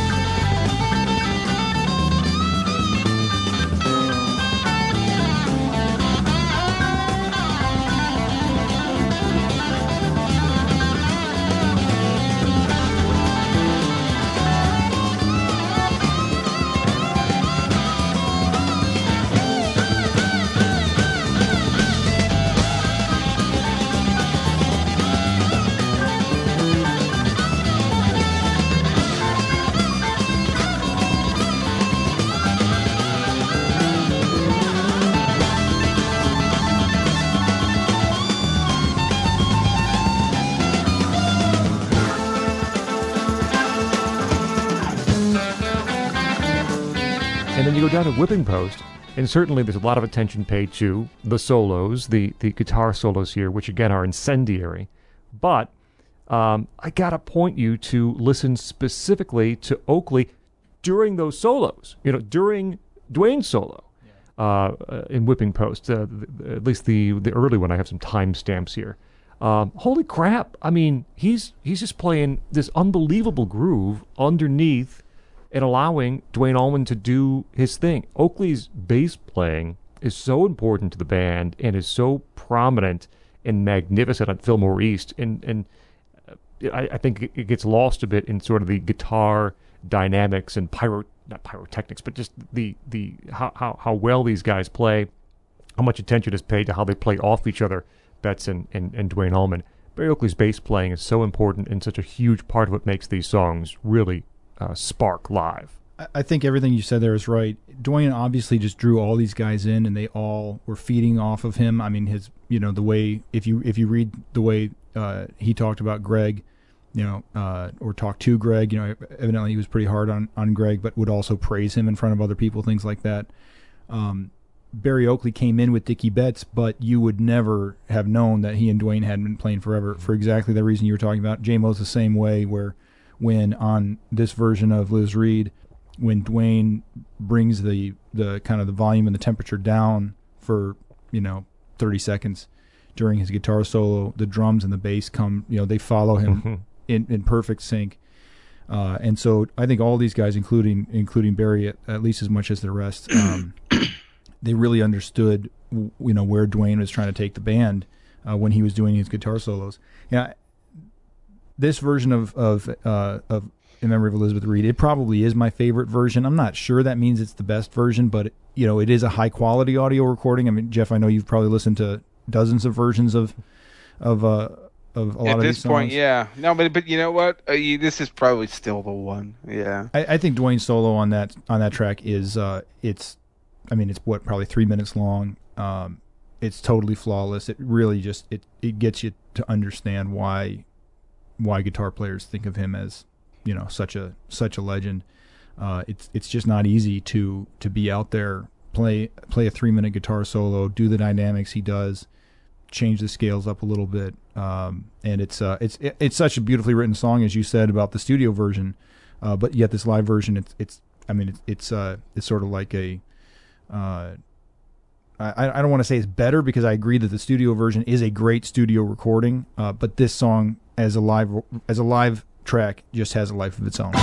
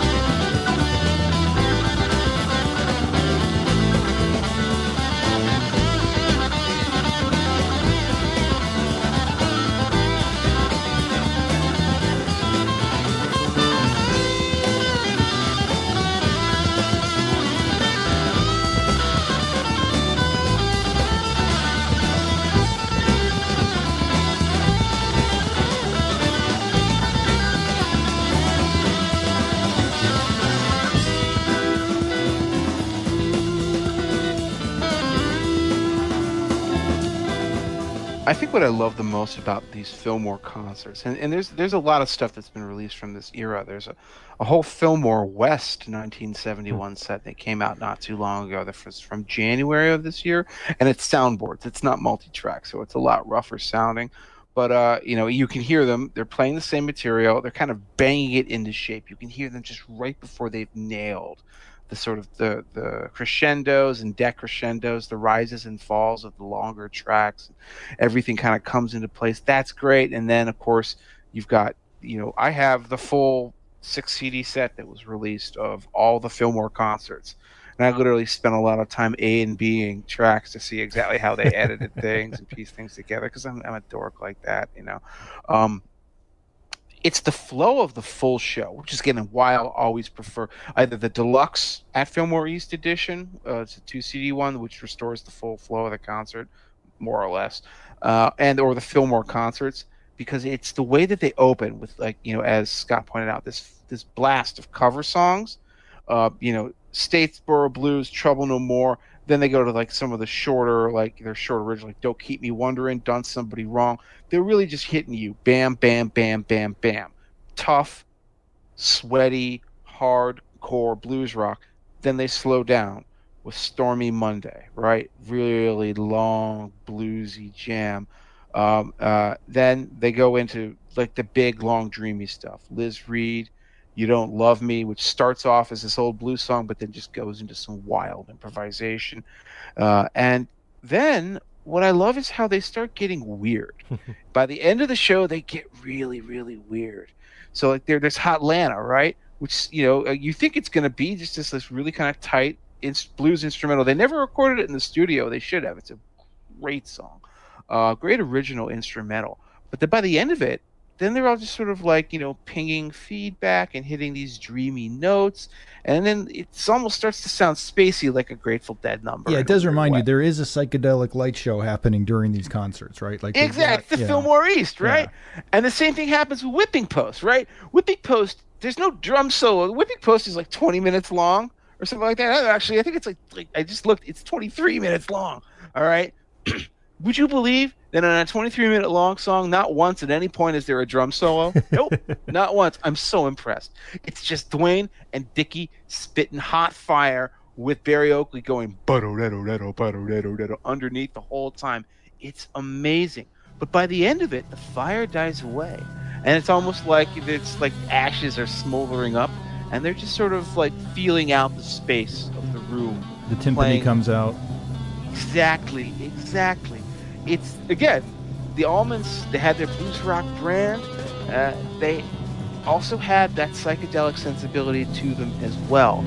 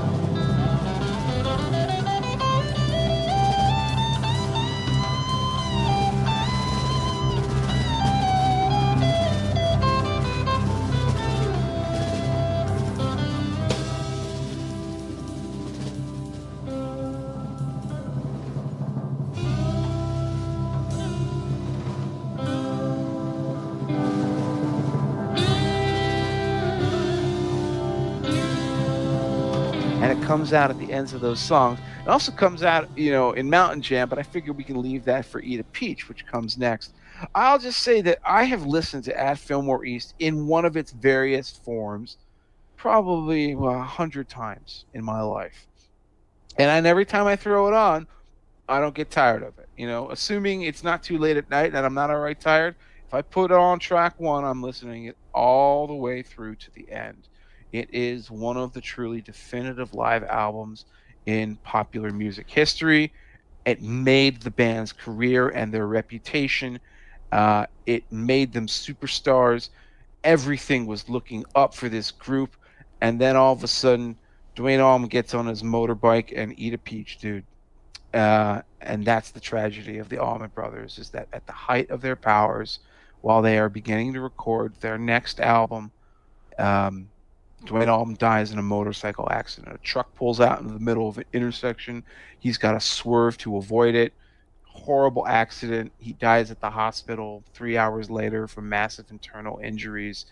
Uh, what can you say? It, it just except to just wonder what might have been, what could have been. Uh, this isn't like Jim Morrison dying out of an overdose when it was obvious he was gonna, you know, he was on the downslope long ago. This is somebody just cut down in the prime of their life, in the prime of their musical career. Uh, it's funny. I was this happened eight years, nine years before I was born, but it hurts even me now to this day to think about it. And it's amazing that the Allman Brothers even found the power to carry on, which is what they did with their next record. Yeah, luckily they had three studio tracks in the can when Duane died, and uh, it, I guess it, those are kind of uh, opposite of the way uh, I mentioned Derek and the Dominos. That record's laid out where the the first three tracks they recorded before Duane showed up are the first three tracks. In this case, the the album is laid out in kind of a funny way, where it's the three tracks that they recorded after Duane died, then three more tracks from the Fillmore East recordings, and then the three tracks, the three last tracks that uh, that Duane uh, ever uh, ever recorded in the studio. And uh, I guess I, will just I'll start there and say that "Stand Back," where Duane plays the uh, the slide guitar again, essentially replacing a horn section. I mean, on Gregg's live record a couple years later, there is a horn section playing the same thing that Duane is playing on the slide guitar. you take tracks like that and Statesboro Blues, and it really reminds you like contemporary slide guitar playing was was basically invented by two people. One is Johnny Winter, who who stayed a little closer to the way people like Muddy Waters and and early slide players had done it, and he just did it at a you know another speed. But the way Duane played uh, with a, a lighter slide on his finger, the the medicine bottle that he learned to play with, and, and he was kind of inspired by Jesse Ed Davis playing Statesboro Blues on a Taj Mahal record. Uh, but tracks like Statesboro Blues and then Stand Back again, the last slide track that he recorded, it just shows you how he uh, found a way to manipulate a guitar with a slide in a brand new way. And you know, Derek Trucks is essentially uh, the the the logical you know endpoint of that, where that guy's entire career has essentially been taking Duane Allman's you know method of playing guitar and uh, and and just doing it all the time. Uh, but but stand back is it's one of my favorite tracks. Again, it's a very funky song. It's got kind of kind of funny lyrics. Uh, again, sort of a cynical, you know. Uh, my my girlfriend's terrible kind of set of lyrics from Gregg Hallman, Right. uh, like so many of his other songs, I guess. Uh, and it also follows the same format that lots of his songs, including uh, "Ain't Wasting Time" on this record, uh, follow, where his verses, you know, the the the chorus is basically just the tag end of every verse. There's not really a separate chorus to most of Gregg's early songs, uh, and then there's a bridge, and then there's a fantastic guitar solo in this case, uh, and then another another verse and out. Uh, so the, these last few tracks uh, from Duane, it's it's really it's one of these things where kind of like Otis Redding, he's doing they're doing something kind of new right at the time when he dies.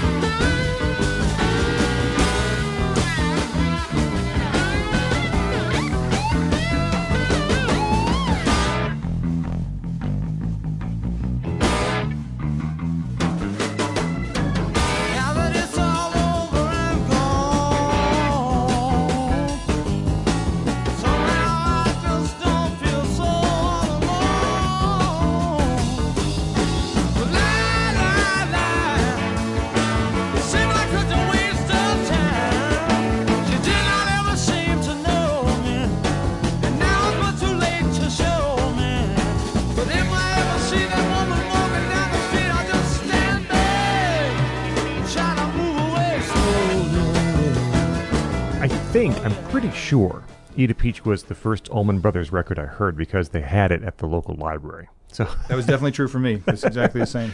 um, and I mean, I like virtually every track here, and yet I always have a hard time putting it in context, the way it's structured with three uh, post Duane songs first, the three live tracks in the middle, the three pre-death uh, tracks where he plays on last.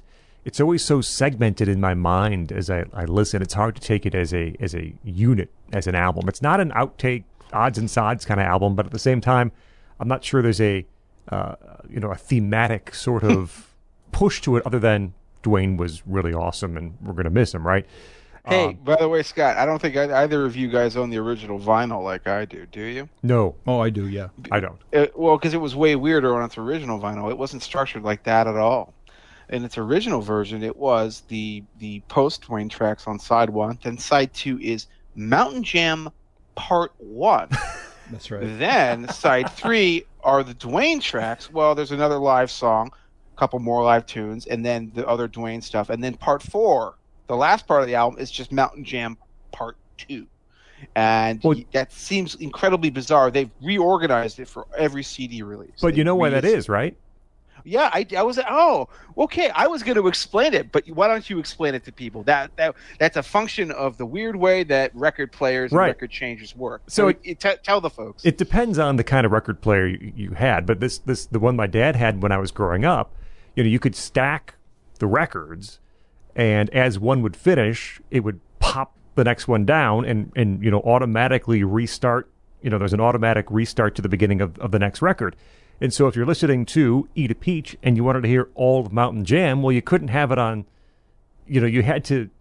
You, ha- you couldn't be have- on right. The, the, you couldn't be on the B side of disc one and the A side of disc two Correct. because the record player couldn't handle that. Right. Right. So that if you had it on two and four, which is the way you describe it, it, it could it could you could listen to side you listen to the first part, wait a few seconds as the record player would reset itself, drop the next disc down, and then start playing again. And this was necessary because it's over a half an hour, and luckily 33 there's minutes. yeah, there's a five minute drum section where nobody notices if you have to switch from disc one to disc two. And that's exactly where they do the cut. Right. Uh, and the thing is, is like you know, if you're like me and you just had a primitive record player that just one tone arm, one record player, it was very strange to go like, okay, here's this, flip this, okay, this is over. What? Studio stuff again? And then flip that over again. Like, what? More Mountain Jam? Made no sense to me back in the day. It took a long time before I understood how like, you know, 70s era, you know, LP player, record player technology worked. I'm sorry to interrupt, but that's a factoid I just could not let go. I, I think it, it does have to be admitted. I mean, Scott's right that this album doesn't have a normal flow. I mean, it, it, it is a strange, and I suppose, yeah, as we're talking now, on vinyl, it was really no better or maybe even a weirder flow. Um, I guess that can't really be denied, but maybe just because I've always been able to kind of conceptualize it as these three little vignettes, it's never bothered me. The I, I do think that the I mean so so the, the the Duane tracks are Stand Back, which I already talked about how much I love that song. That's a little weird. I'm pro- probably uh, in the minority of Allman Brothers fan thinking that that's a really particularly great song. But Blue Sky, this is Dickey's first vocal. Beautiful uh, dual lead stuff, long solos on uh, on a one four chord structure, which is you know uh, similar to a bunch of other songs. And this is another example of what you were talking about is that Duane plays best on Dickey's song. I mean, yeah, exactly. Allman's solo is breathtaking. It's so great, and Betts rises to, to meet him, to, to follow him. They- Yeah. They both play just amazing.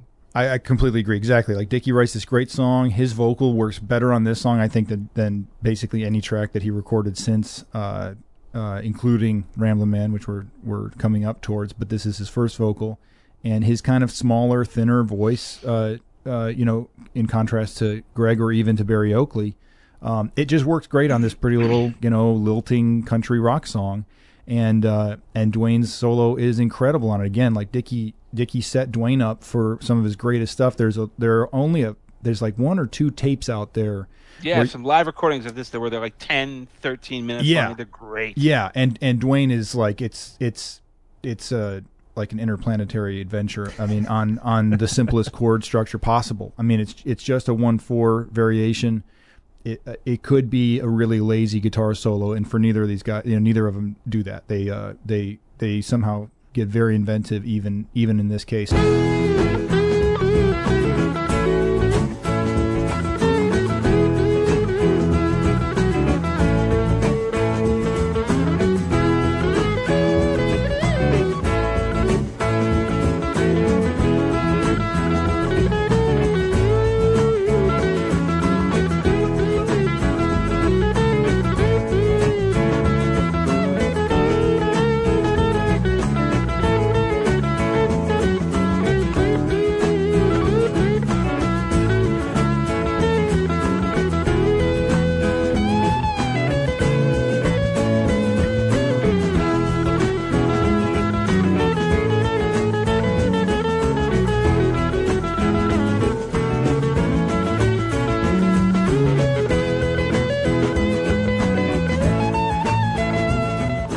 And then Little Martha is, is the last track uh, on the album.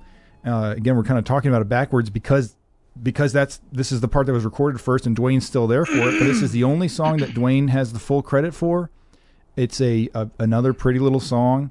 Uh, my kids fall asleep listening to it all the time. It's on their little uh, uh, you know bedtime playlist, and uh, it's Jeff. If you want, you can tell the weird story about him having a, a dream or whatever of Jimmy. Hen- what is it? Jimi Hendrix playing the song on a water faucet or something. Yeah, Yeah. I think yeah, you've got it there. right? Yeah, it's so whatever, but it's a great little song, and uh, and again, just kind of a final testimony to Duane's leadership in the band, and uh, and and what a you know what a major talent he was, and what a major you know emotional center for these guys he was.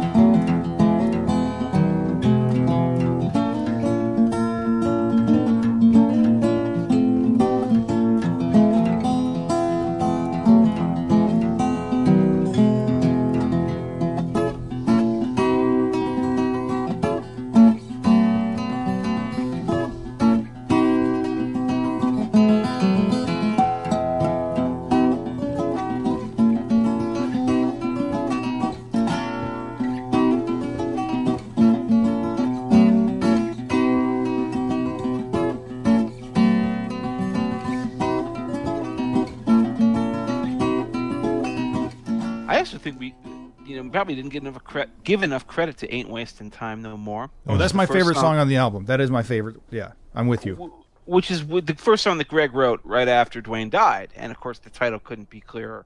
You know, he's just sort of like contemplating, "Oh God, my brother's gone. The leader of our band is gone. What are we gonna do?" Well, I'm not wasting any more time on this. I've got to get, we got to, you know, put our shoulders down and, and, and get into this and get get trucking along.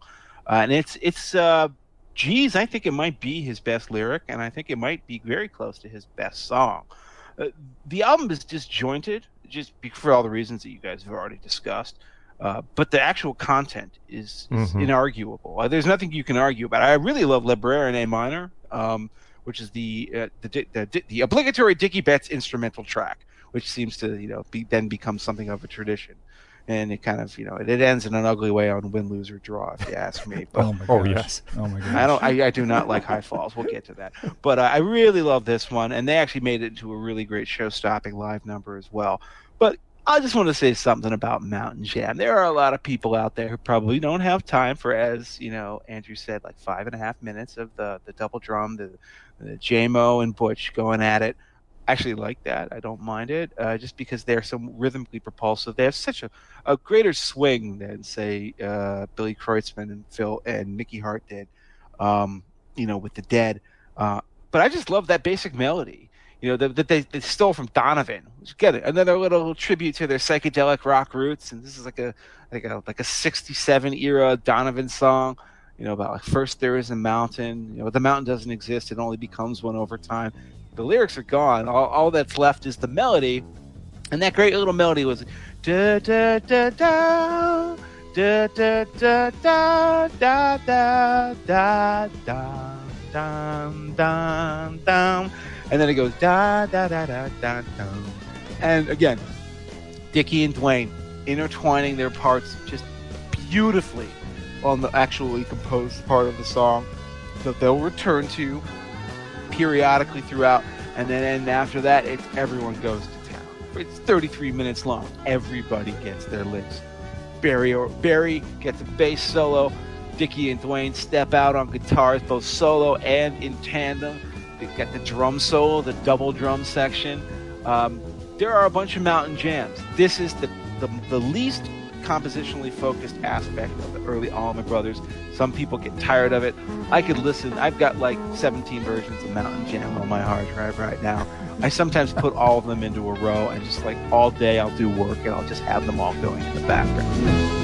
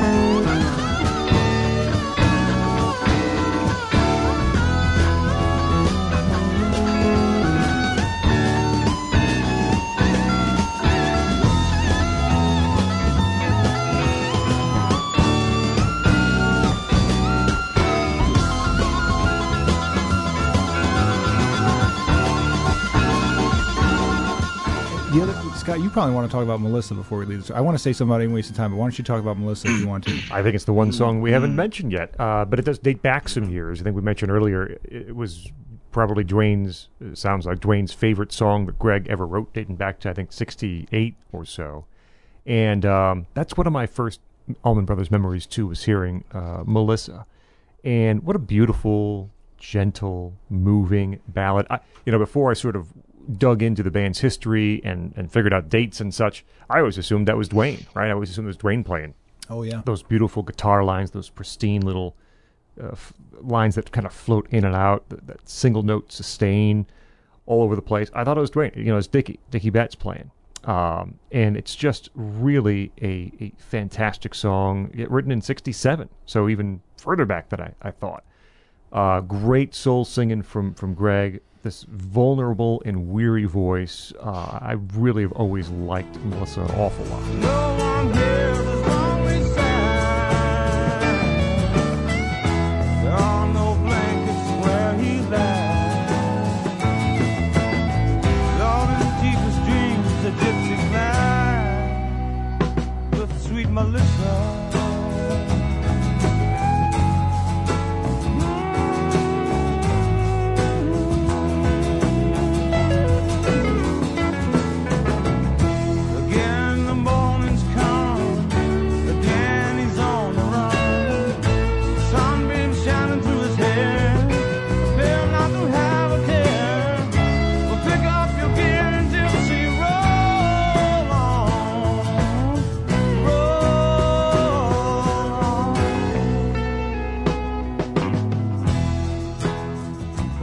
think it's great, and both it and Ain't Wasting Time. Really, this this whole record again, it speaks to that mood that we were talking about in Idlewild South of of the kind of gothic southern thing happening.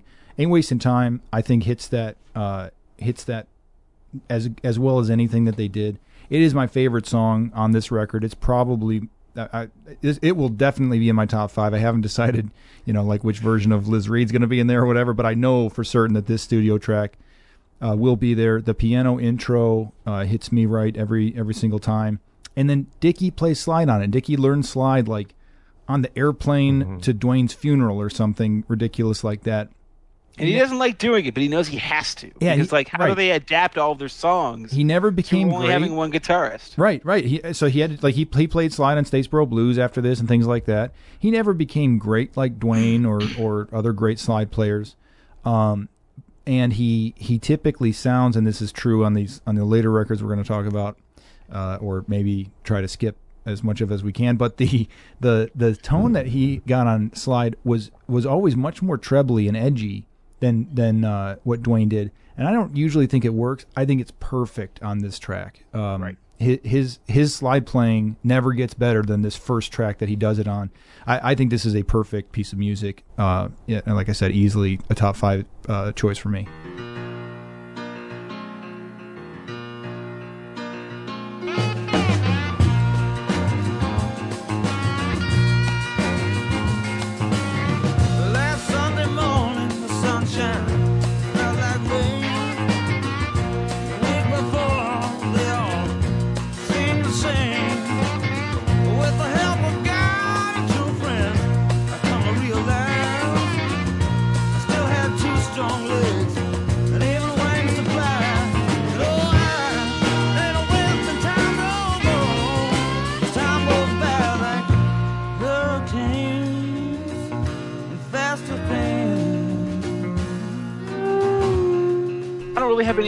Comments about this except to add that, boy, you know, there is just no worse combination than drug use and motorcycling. uh, The, oh, one one last note. This is Yeah. as I as I think I mentioned to you guys. This is the only good album title, in my opinion, that the Allman Brothers ever had up to the very last one. And uh, and I think it's it's one of their only you know better than average album covers. Not that this is the most important thing. It's obviously they're a great band anyway. Uh, uh, well, live at Fillmore East, that's a great cover. That's a no doubt that's a great cover. But of their studio records, uh, this, this is the only one that's really iconic. But it it stuck and like the peach logo became the Allman Brothers logo. You know, if you went to a concert and got a tour T-shirt, I guarantee you there was a peach on it somewhere.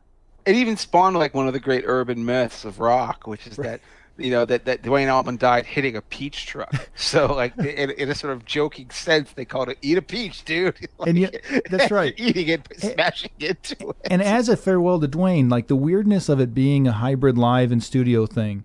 Duane had this. He said at one point, like anyone can make a great record. I want to know if you can do a great performance. And uh, and um, you know, in contrast to, I mean, at this point, were the Dead doing were the Dead doing uh uh wildly different set lists every night, Jeff?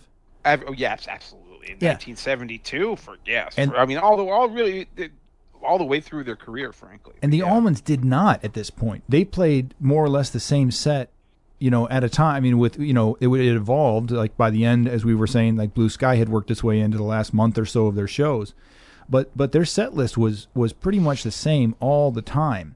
And I think that that that spoke to what Duane was saying, which which was I want to put on a great performance. It's kind of like a, a improvisational and maybe less psychotic version of Ronnie Van Zant, insisting that his guys play the songs the same way every time. That's not what Duane was looking for, but he was looking for you know really high quality performances. Um, because he didn't, he thought that going into the studio and doing a great record, he he thought it was easy. Well, I don't think it's easy, but I do think this this album is kind of a weird, you know, combination of of showing that you can do both if you're a really great artist, and that's what they did. He wanted he wanted the guys in the band to be on point, and he wasn't afraid to tell them if he thought that they were slipping. And of course, one of the problems after he died is that some of them did, and and some of them, and one of them in particular was Berry Oakley, who is you know is often said just never really quite got over the death of Duane Allman. He was haunted by it. He felt terrible about it, and he descended into drugs, into drinking, and you know stories would say I haven't actually heard any tapes of these sorts of incidents, but they, there would be you know t- you know apparently concerts where you know he'd be either too drunk or high, and he'd just be out after like the first two songs, and they might even have to get someone to come on and deputize for him on bass because he wasn't available to play. Um, so he was obviously you know in a downward spiral. And then, of course, what happens is just a few weeks into the sessions for their next album, uh, he dies in a motorcycle accident in eerily similar circumstances to the way that Duane Allman did. In fact, only a few blocks away from where Duane died.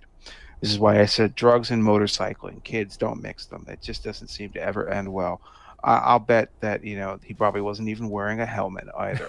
Um, so he only pl- He's he only reputedly plays, not a good rider either. Like Dw- Duane, Duane and Gregg, I think started riding motorcycles when they were really young in Daytona, uh, which makes all the sense in the world. Berry was from Chicago, and I think he only picked it up when he was hanging around with Duane, and uh, and evidently he wasn't he wasn't a skilled rider in the first place. so he definitely shouldn't have been riding around high. And what happens is that that means that he only plays on two of the songs on their next album, Brothers and Sisters.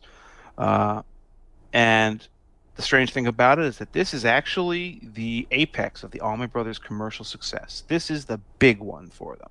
This is the one that goes to number one on the charts. This is the one that has all the hits that you know that get played on the radio. This is the one that actually I think is a heck of a lot better than I remembered it being. When I was a teenager, college student getting into the Allmans, I actually thought to myself, well, this is kind of a drop off. The radio hits I knew, I knew from the greatest hits, but then, ah, the rest of this isn't so good. I've come back to it recently. This is a far better album than I remember it being. I think it's actually a genuinely great album. I think one of the things that really, really makes it great, though, is the addition of a pianist, a keyboardist, to play alongside Gregg Allman on organ.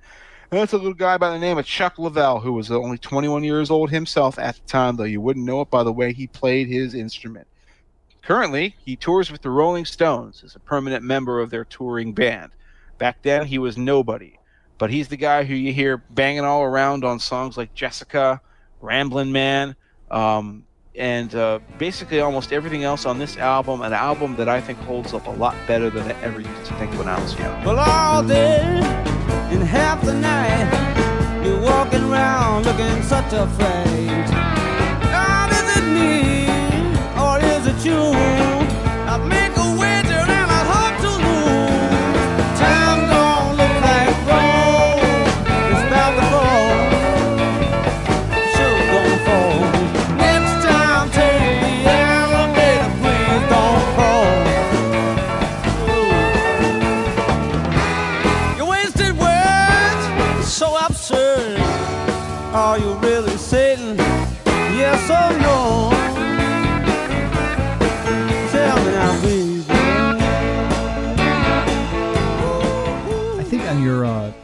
On on the first Neil Young episode you guys did, one of you mentioned a uh, test of five five albums that get five stars. Like that's kind of a you know a mark Mm-hmm. of true grades. For, I obviously I'm I'm this is one of my two favorite bands. So, uh, but I'm there. I think that this is a five star record too. I I, I kind of had the same experience as you, Jeff, of sort of thinking like this was this was more of a fall off than I think it really was. Um, and it, it showed that there was a version, especially when Berry was still there. And, you know, Berry, I think, was kind of the second.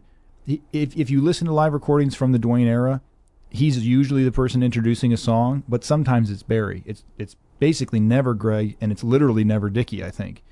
And so Berry was kind of the second front man um, in a in a sense. I mean, Duane, you know, Duane was the MC, and Berry was kind of his, uh, you know, his assistant and uh, and so there it, this this record does kind of go to show that and and I agree that even the tracks without Berry are, are, are also pretty good. Um, uh, it's is it Lamar Williams? I think is the, the name of the bass player Yeah. that replaces him. Yeah, he, he fits in just fine musically. Uh, but I but I do think that as time will tell, Berry's departure uh, was was one blow too many for the band. Uh, maybe I just need a few more spins because I, I don't think this is five star. Um, I don't I don't think it's uh, on the level of the, of the albums that preceded it. Uh, I think it's the first album that clearly isn't perfect, so to speak. Um, although it's still very good. It's, it's, it's, we're, we're going to get farther down. There's going to be a much bigger drop off to come. So I don't want to I don't want to make this out to be some sort of massive decline in musicians. The band still sounds really good. Chuck Leavell is a tremendous addition, who also, by the way, played on the first Black Crowes album. He played on Shake Your Moneymaker. Um, and Lamar Williams on bass is, is more than competent, uh, filling in for Oakley on the rest of the tracks after the first two. I, you know, Dickey Betts writes a lot more here. He's written, he wrote uh, five of the seven tracks, wrote, co-wrote five of the seven tracks on this record, partially because you would think that Gregg's working on his own solo album in the midst of when Brothers and Sisters is being recorded. And so there's a little bit of internal strife about that. It doesn't quite show up on, on the tracks here, but there's that element that it, that plays in here. Uh, there's a middle section here that I don't love, and I think I'm in a minority, and that's okay, I guess. But you know, Come and Go Blues, I, I don't think is anything tremendously special. Uh, Jelly Jelly has a couple of real nice solos, but I'm not sold on it. Uh, even Southbound, the percussion is top notch. Uh, the song itself, though, I'm not sure is really great. Uh, it's it's surrounded by things that are very good. Wasted Words, the opening track, is really good. That's an Allman song, one of the few he contributed here. Uh, love the riffs, the way they, they sort of mimic the the vocal melody. There's a great honky tonk piano that I assume is Leavell playing on Wasted Words. It's a wonderful lead off track to the album. Later on, you've got Jessica, which is this lengthy instrumental, meticulously constructed. Uh, you know, everything is in its place. Everything is where it's supposed to be. Uh, it wouldn't work otherwise.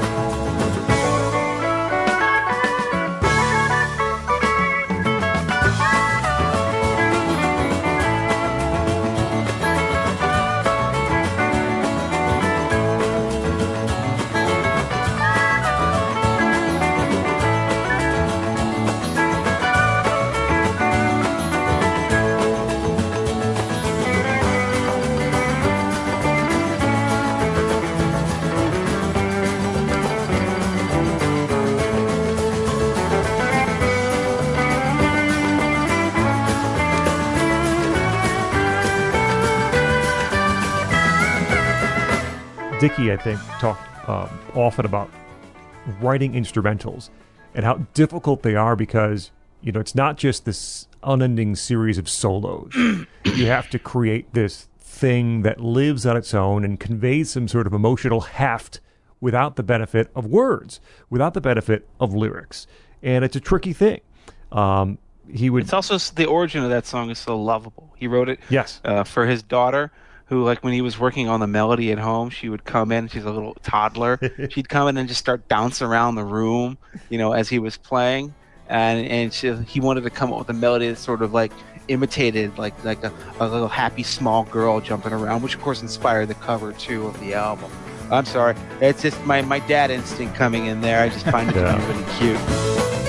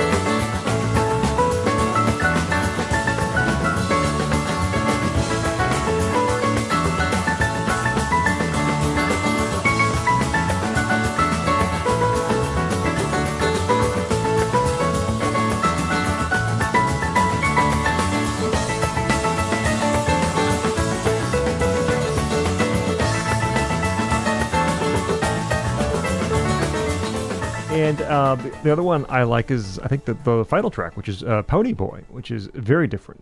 Acoustic slide, upright bass, uh, very like Robert Johnson influenced here. And I guess about Dickey Betts' uncle who would ride his horse to avoid being charged with a DUI when he was drunk. Uh, but it's a wonderful song musically. Uh, I, I like that a lot. I, I, that that middle section I'm not sure of, and at least in my ears, it's not really on the level, on the same level as, as those past couple of albums. The first, the first thing that, that isn't quite uh, a five star entry in their discography. I still, I just don't think there's anything here I consider to be weak, and that's you know my sort of my way of assessing how I feel about an album. And I think the best song on the record actually isn't you know Jessica, and it isn't Ramblin' Man, which I'll notice none of us have talked about yet. yeah. Um, it, I'm going to say it's "Come and Go Blues." This is the other song that Gregg Allman contributes to this record. Uh, it's not one of the more famous Allman Brothers songs. It's not one that usually shows up on their, you know, their compilations or anything like that. I just think it is such a smooth, beautifully assured blues. I love the changes on that song, and I really love um, the way Allman and Chuck Leavell, you know, sort of work with one another. Allman's on organ, and I think Leavell is playing both like normal piano, and he's also playing an electric piano in there somewhere too, overdubbed. Uh, it just works beautifully. The whole song, again, standard Allman lyrics. Nothing too serious that you have to think about. Yeah, But the- believe it or not, he's having trouble with his girlfriend again. Yeah, would you believe it that he's having woman troubles? I mean, who'd have thought, right? Uh, He's only on his third wife at this point, I think, too. So Well, oh, yeah, third. Well, we're to see what happens with number four. Um, but yeah, I just love that song so much. I think it's the, secretly the best song on the record.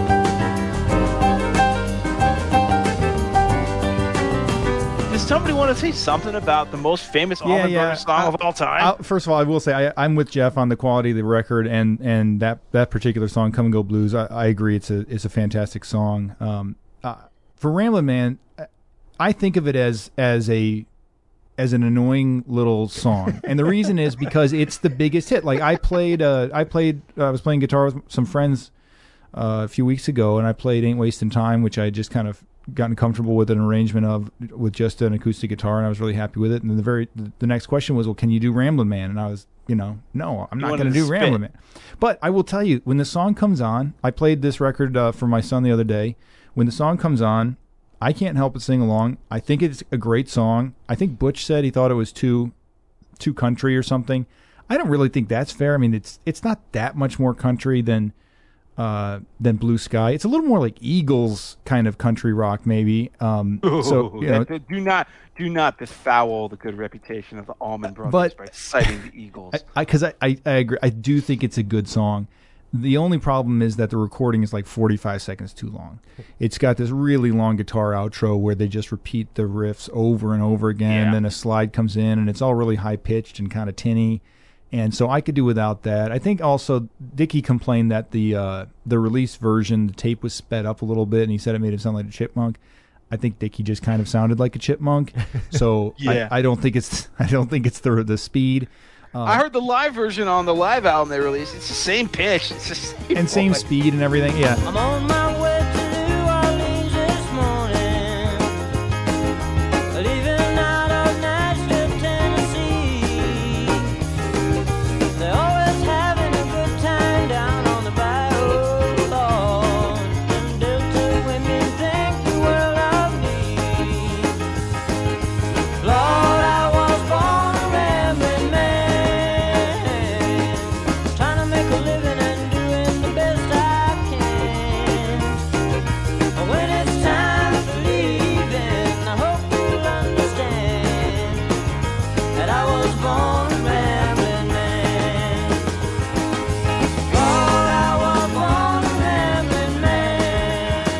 I think it's great, and and so and that's a track again where um where where Chuck coming in on the piano. I mean, it was a conscious decision to not bring in another guitar player, and in fact, I I just read recently that Les Dudek, who plays uh, on uh, on some of this and had a couple of his own records uh, later, he was telling people that he was going to be brought in to the Allman Brothers, and um and and the the the legend is that they went out like looking for him in order to to set the record straight right away that he was not going to be a member of the Allman Brothers as a guitar player. It was not going to happen. That that you know the empty chair was going to be saved for Duane. Um, and uh, and so bringing in Chuck as a piano player, it works great. You know, and, and they they do other things too on on uh, both Les Brers in A minor on on Eat a Peach after Dwayne has died, and on Jessica. They uh, Gregg's organ replaces the the second guitar on like these lead melodies, and it and it it really does work well. And then they they work Chuck Leavell in uh, terrifically. His solo on Jessica is, I think, popularly considered one of the great piano solos in, in kind of pop music history. I think that's very fair. If I had to pick a weak track, it would actually be Pony Boy. That's the only one I don't listen to th- that often, but it's not bad at all. And certainly, if the whole record was Ramblin' Man and Pony Boy, it would be a whole lot better than what's coming up next. So, uh, I again, I think this is really a great record, and, and for me, it, it does kind of meet that that five great albums to start the career uh, kind of test of of true greatness. So I take it you're not a big fan of Gregg Allman's solo album "Laid Back," because that's what's coming up next. Oh, okay. Well, then uh, I was just thinking. to, just to discuss it briefly because this is this is when the band really starts to fall apart. What what what's the what's the real spur for it? Well, it's the fact that that Gregg wants to sort of I guess break free of what he feels are sort of the restrictive routines of the Allman Brothers band's recording style, and so he says, "I'm going to record a solo album." The lead single from this solo album, I genuinely just I don't want to say I loathe it, but I hate that remake of Midnight Rider. It was actually originally on the Dreams box set. That's where I first heard it. But like it's pompous. It has horns and strings. And, and they're they're not like good old fashioned stack soul horns. No, they they they, they, they sound more kind of like Hollywood horns. It doesn't work for me at all as a remake. There is much better stuff on that album, by the way. I think he does a cover of Jackson Browne's "These Days," which is just a very Who solid hasn't done a cover of Jackson Browne's these days? Everybody's done a version of it, right? And it's a song you can basically you can't screw up. Yeah. It's just a really great song. These days I sit on cornerstones, count the time in quarter tones till ten. My friend, please don't confront me with my failure. I'm aware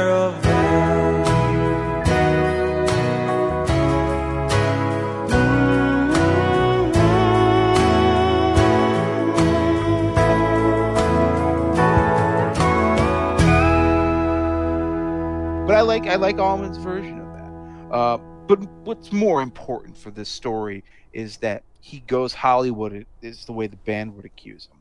He moves to Los Angeles again, second time he's done it.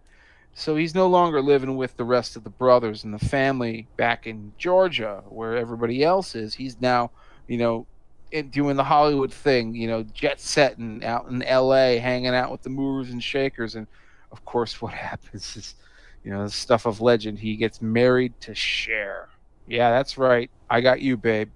Gypsies, tramps, and thieves. That Cher. Uh, Allman and Cher. That they were married for a good three years there in the '70s. Three years that both of them have frequently joked that they prefer to forget ever happened. But unfortunately, I am going to remind you that it happened.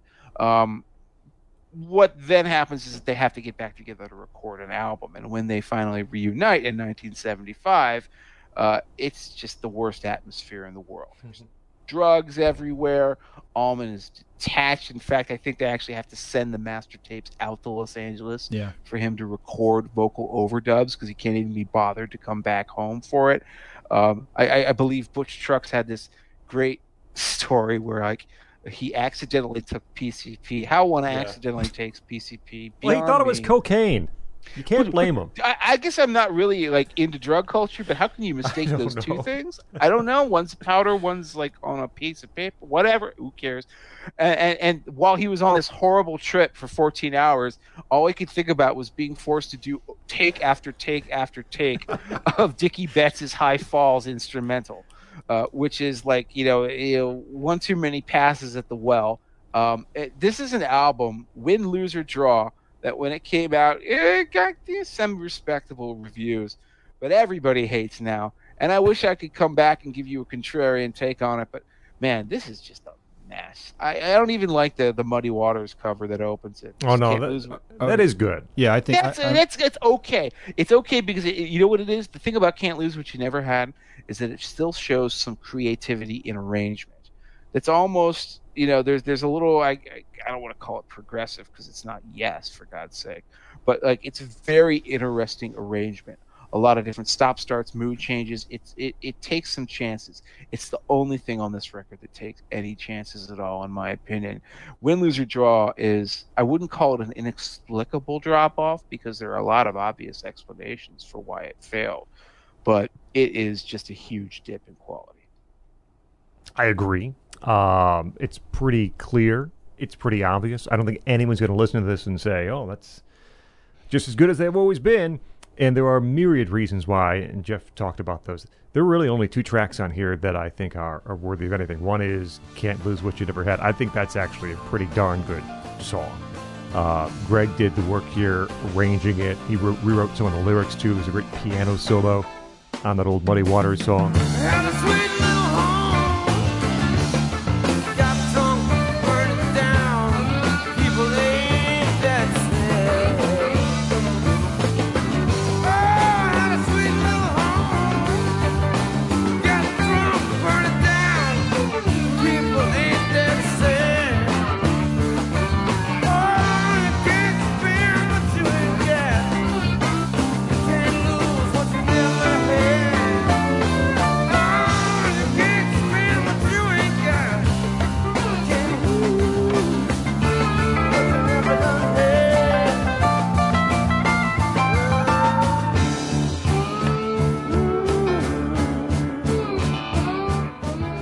And then I think the next one is not terrible, which is Dickey Betts' uh, "Just Another Love Song." Just another love song. Only only difference is this one is mine. It's it's quick. It sort of breezes by, and the rest of this album does not.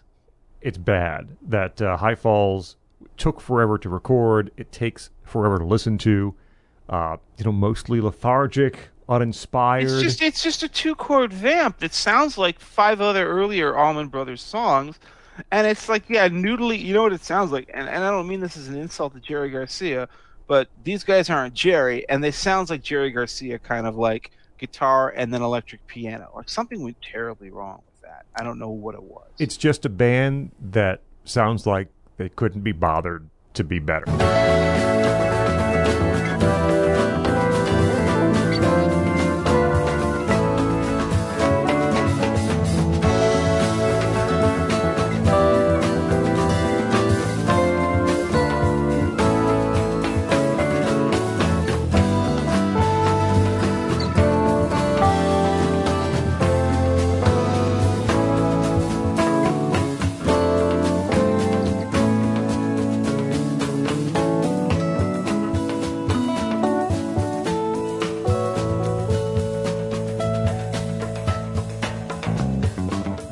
That's where they were in their career. It, it's horrible. It's much worse than than Laid Back. Or uh, I actually like Gregg's live album from this era uh, a lot. Uh, the Gregg Allman Tour, I think, is what they named the, the album, which is consistent with the bad album names that the Allman Brothers had. Uh, but I, I would say that I think that the Muddy Waters cover is really good. I, I like it a lot. I think it's a really clever arrangement. It it gets kind of funky at the piano section, and uh, and I I think it's good. If I had to pick a second best song, I would probably pick the title track, but uh, I don't like it. And it, I mean, you guys didn't mention Louisiana Lou and three card Monty John. It's, oh, that's terrible. Oh my gosh, it's so bad. It's it's bad enough to be on the next three records. Um, so that's how that's how bad it is. And then like the the last track, does anybody need Dickey Betts to sing them a blues song called "Sweet Mama"? That's technically a cover from Billy Joe Shaver, but why? I mean, there's no reason for this to happen. Uh, it's it's not good. I, and also like High Falls, it's obviously super pretentious. Uh, the the music is not good, and and it's the beginning of Dickey playing with guitar tones that are way weaker than he used to. I mean, compare it especially to to the first two albums. Like compare it to his tone on uh, on Liz Reed.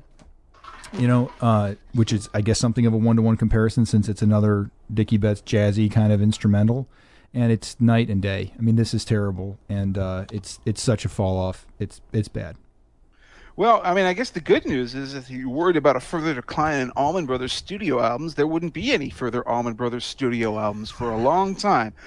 And of course, the reason for that is a very unfortunate situation, which is that apparently Gregg Allman had a road manager, uh, and his road manager also happened to be a major drug dealer. It's kind of, I guess, uh, doing a little side gig because maybe the road managing stuff doesn't really pay the bills especially when you probably have an enormous drug habit yourself.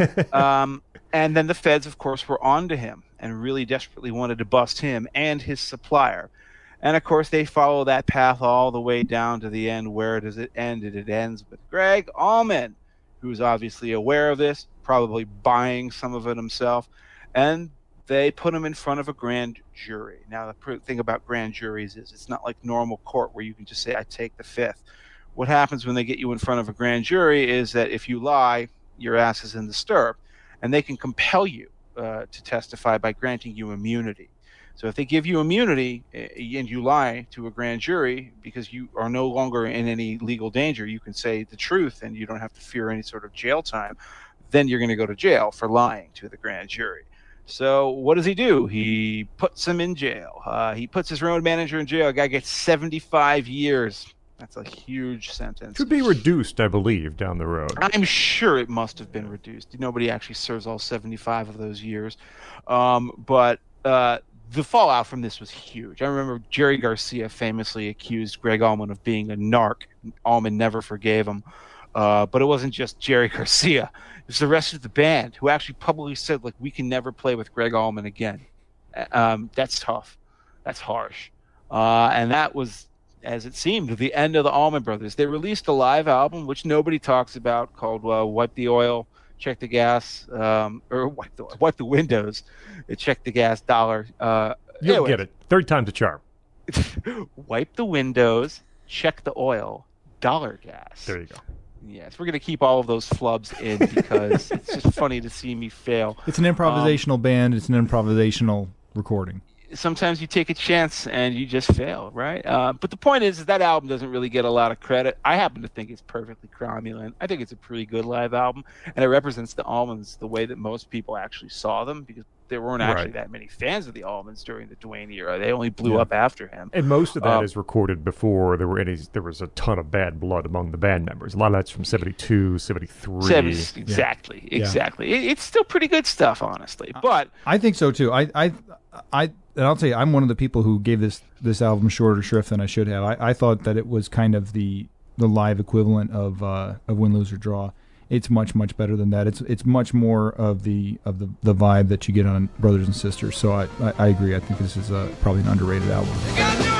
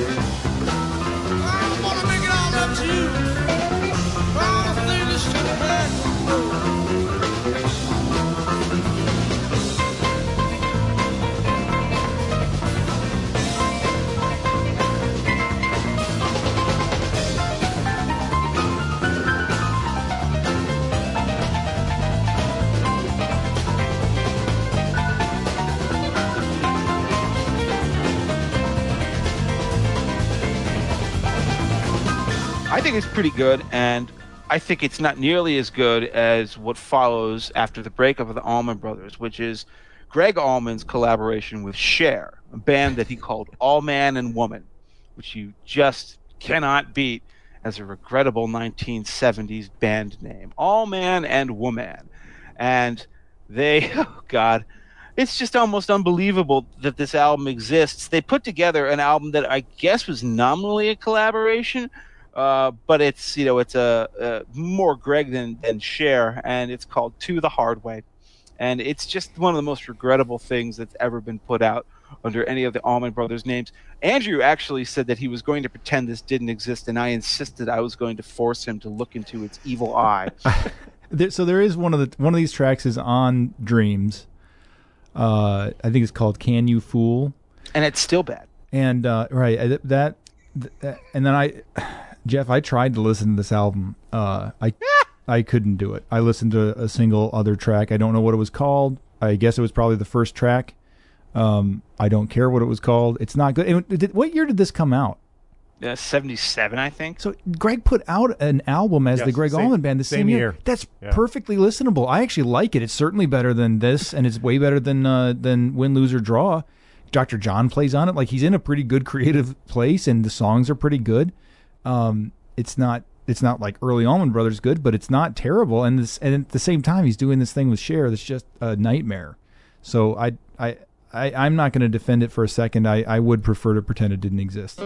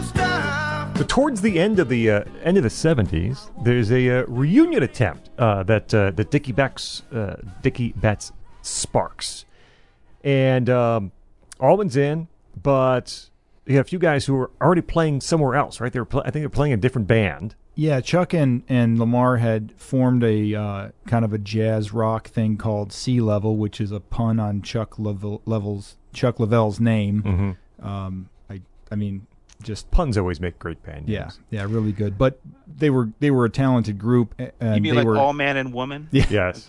They- but they yeah, so they would not come back. They were happier doing music they liked. So they brought in uh, d- a guy named David Goldflies to play bass. Uh, they bring in a second guitarist, Dan Toler.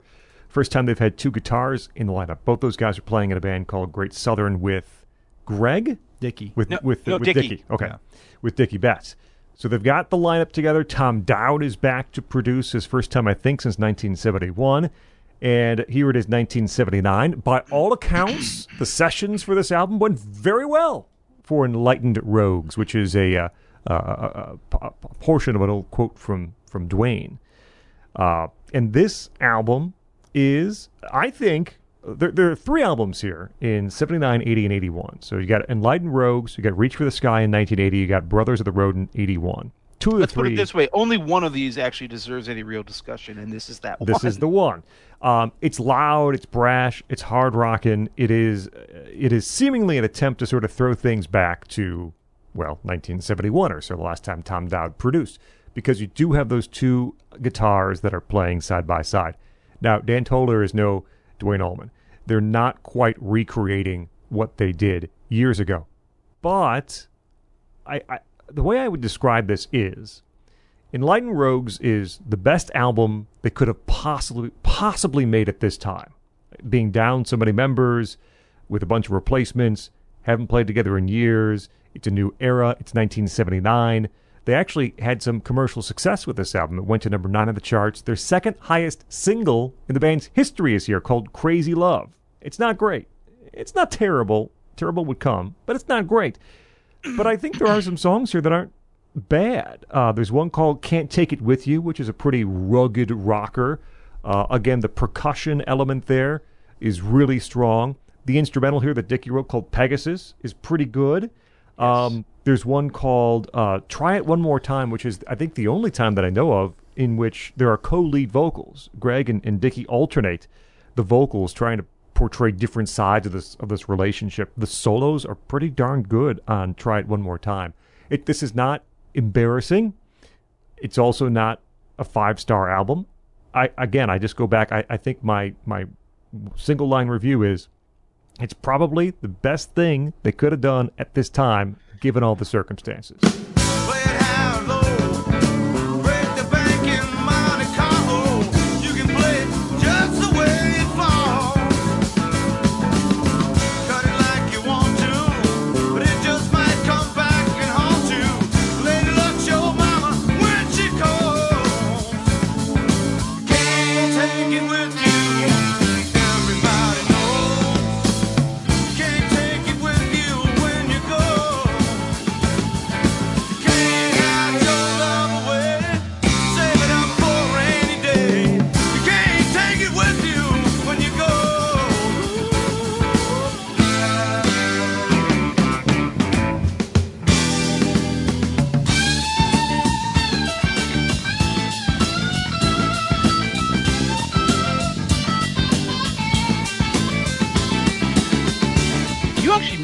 Reevaluate this one after I had dismissed it in our early show notes, and of course, you know all the later Allman stuff. I'm just like, I don't know, I don't have much time for it. But I went back and I listened to this one, and I think you're right about it. I think it's telling to me like it's the first side that's mostly stacked with the best stuff. Mhm. You got the two singles and Crazy Love and Can't Take It With You. You know what I really like is I like their cover of that old uh, Little Willie John song, Need Your Love So Bad. I actually knew that long before I ever heard the Allmans version of it from the Fleetwood Mac, Peter Green era Fleetwood Mac. Crazy strings and blues mashup version uh, that was like their, I think, second or third single. It's really good. Um, uh, it's really bonkers for 1968. Um, but I, I, I really like this version too. I don't think it, I think the song itself is just so good that you can't really mess it up.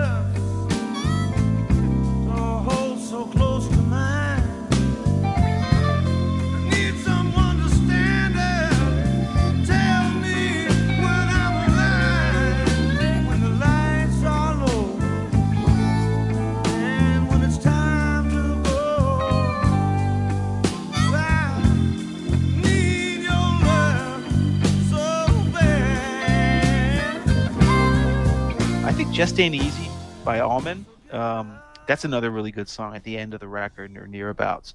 But yeah, we're talking about a record of minor pleasures. It sounds like a facsimile of something that you'd hear on the first album or Idlewild South or something like that. It's not classic Allman Brothers sound, nor is it, however, the Arista years, which we will, of course, now sadly have to discuss. in a way, in a way, probably their success with Enlightened Rogues, both commercially and artistically, right, being at least something you'd say, well, that, that doesn't sound too bad, probably harmed them because it got them on the radar screen mm. of a guy like Clive Davis at Arista, who said, you know what, Allman Brothers, these guys are great. They got a name. We can market these guys. We can make Yeah. them big hit. We, we can make some big hits with them here in 1980 and 1981. I, I do think that that Enlightened Rogues. It, I agree with you guys. It is better than I remembered.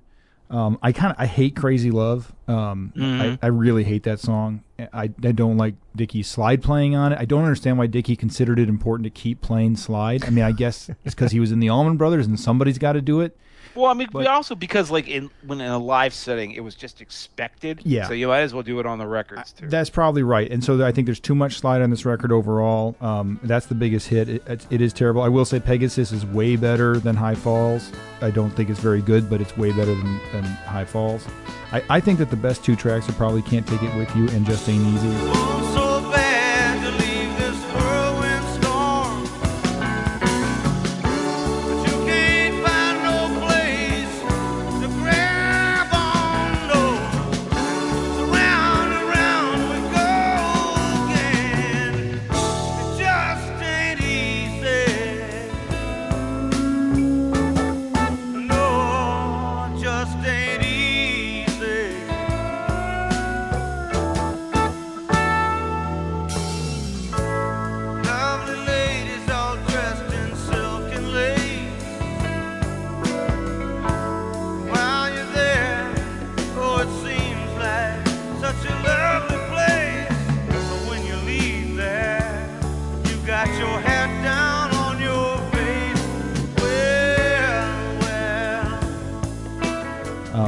Think as we get into these later years, even if the recording is just as bad on Gregg's songs, if it's a song Gregg is singing, or especially if it's one that he wrote, which does get fewer and farther between here. I mean, this is he only wrote one song for this record. They do tend to be the better songs, and I mean, I think you're just living with Dickey as the shot caller in this band. Gregg never had the personality to really direct a band, even in the late years. It's Warren Haynes who's running the show, and at this point, it's Dickey who's running the show. It, I think that well, Scott, you you and I were talking about this earlier in the week.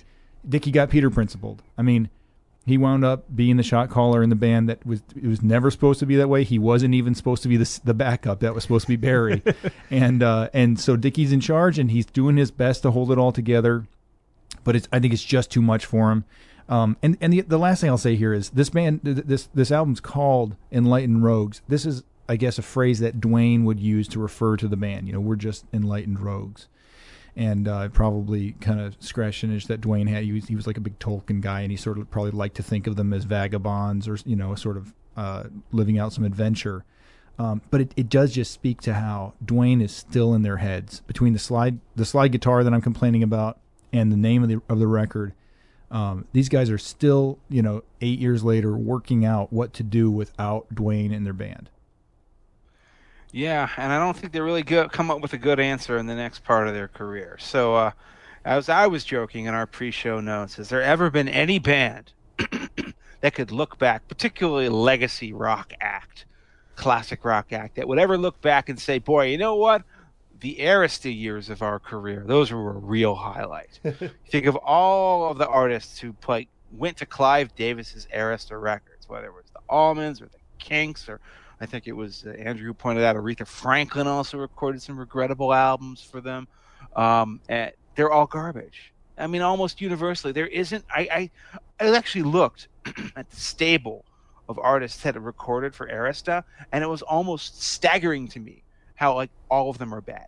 There's I can't think of a good one. If there's somebody out there in the audience who's listening who can think of a great early '80s Arista Records, you know, album by any artist at all, I want to hear it. And you know, you guys can come at me on Twitter, let me know because I think it's like an almost prodigal creation of trash.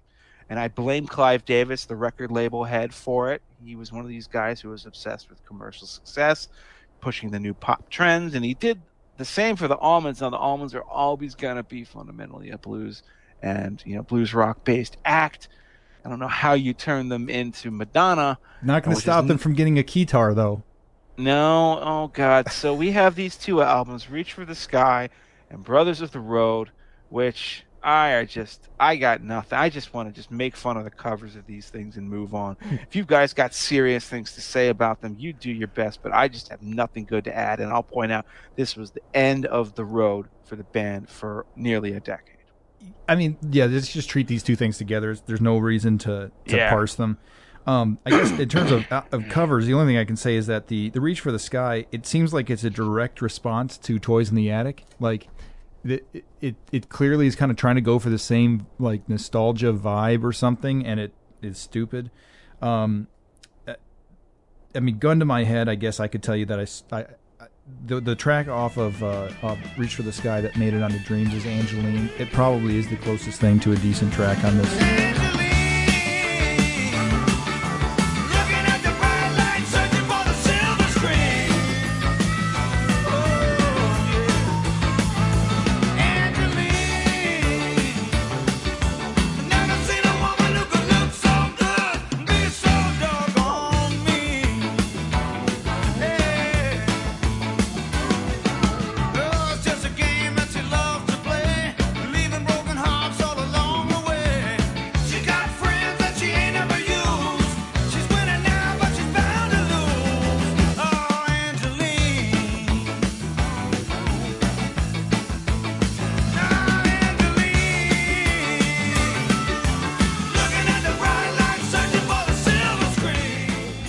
The, only the only other observation I'll make is that uh, Gregg co-writes a bunch on it with Dan Toler, and this is the first of two times that Dickey would bring a guy into the Allman Brothers, and then the guy winds up being a Gregg guy, and uh, and Toler wound up playing on uh, on Gregg's late '80s. Um, uh, relatively commercially successful records that he did as a solo or I guess it was the Gregg Allman band but functionally a solo artist. and then Brothers of the Road it's just a, it's a horrible horrible horrible album It was Uh, made with the producer, the guy who brought you Styx and the Doobie Brothers. It, it shows. the, the single, Straight from the Heart, sounds like essentially a, a Doobie Brothers song. yeah Not well- even the good Doobie Brothers. No, yeah, like the the bad ones. bad it, Doobie it Brothers. predates Jump, but it's almost like it's uh, it's almost like their attempt at a at a song like Jump. I mean, it's this synthy, uh, poppy thing that makes zero sense for them. There's this song on here called "The Judgment" that is embarrassing, and it, I guess it gets at something Dickey said. You, you Jeff, you talked earlier about how uh, Gregg didn't like being called a jam band.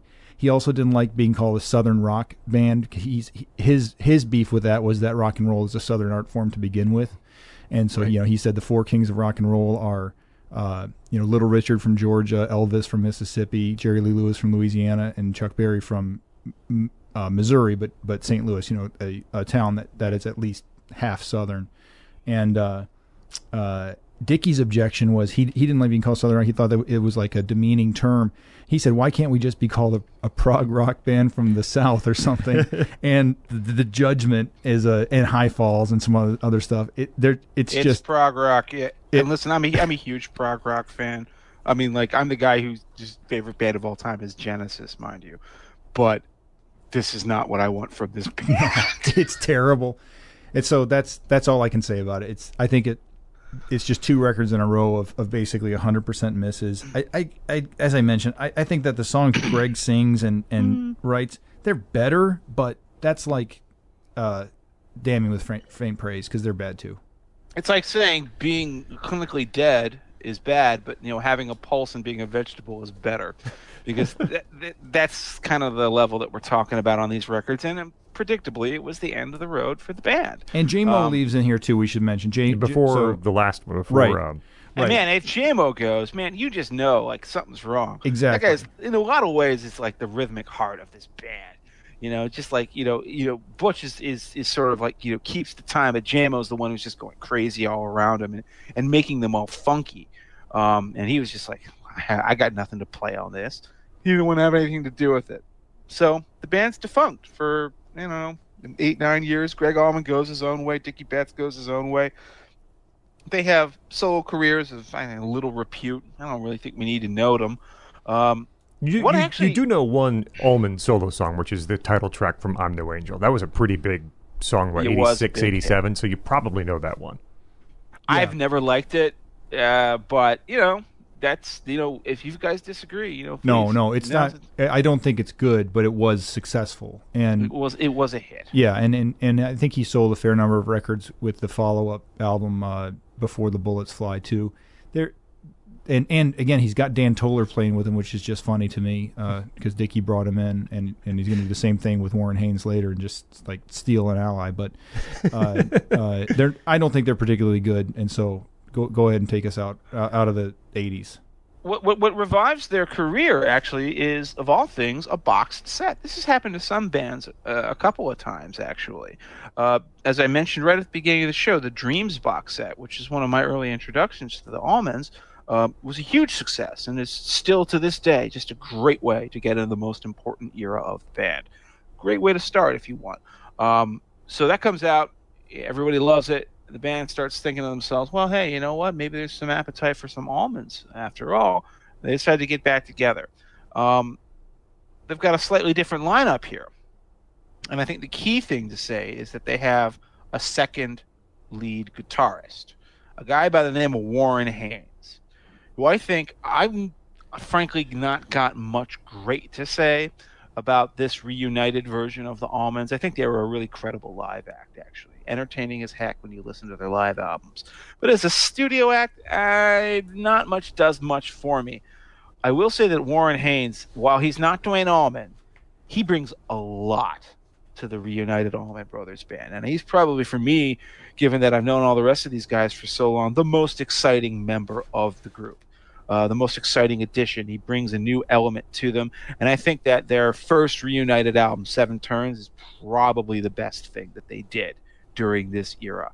I know that you might pick a different one, Andrew, but I don't know what you guys think about this one. I think it's it's actually if I'm going to pick anything from the from the post reunited era, this is the one.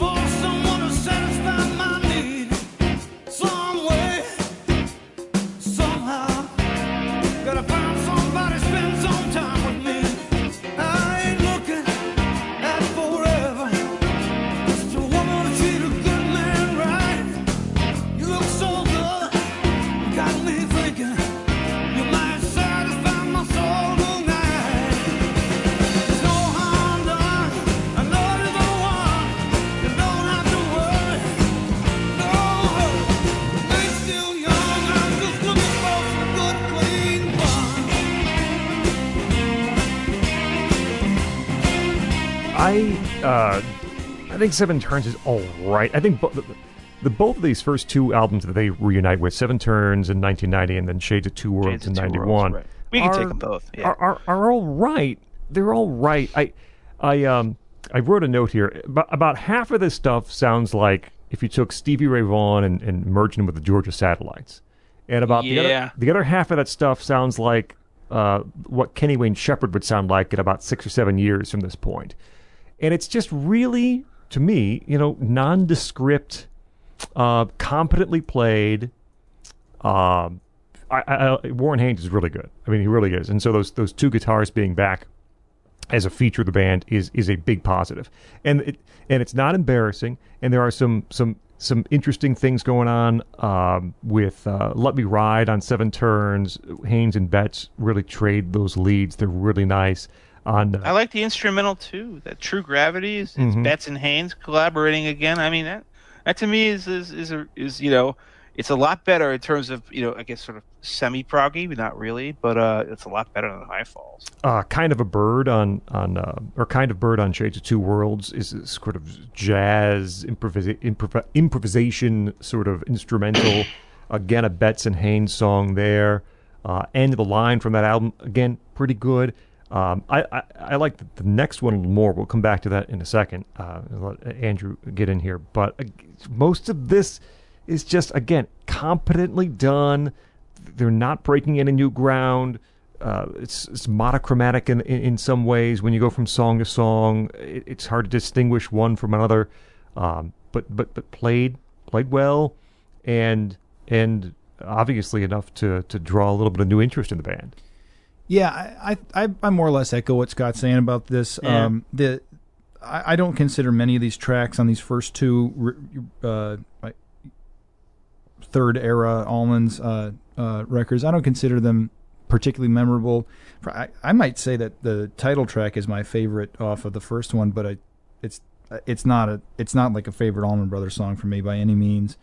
Um, Warren joining and and and uh, to a lesser extent Allen Woody Allen Woody joining. Uh, it it is a, a new epoch in the band's you know kind of evolution. Uh, Warren is the closest thing to a true hired gun, you know, virtuoso uh, that they've had to this point. Um, uh, certainly a less inventive guitar player than Duane, but a really versatile one. He had been in David Allan Coe's band uh, before he was in Dickey's band. And Uh, Government Mule. Right, and then later on, like in I think it's in '95, he and Woody start Government Mule Right. with Matt Abts, who I think they had been playing with with Dickey. I think that Matt had been Dickey's drummer in the '80s, um, and then they put Government Mule together. And, and if we assume that that's the closest thing to sort of Warren's, you know, artistic happy place, that's a power trio.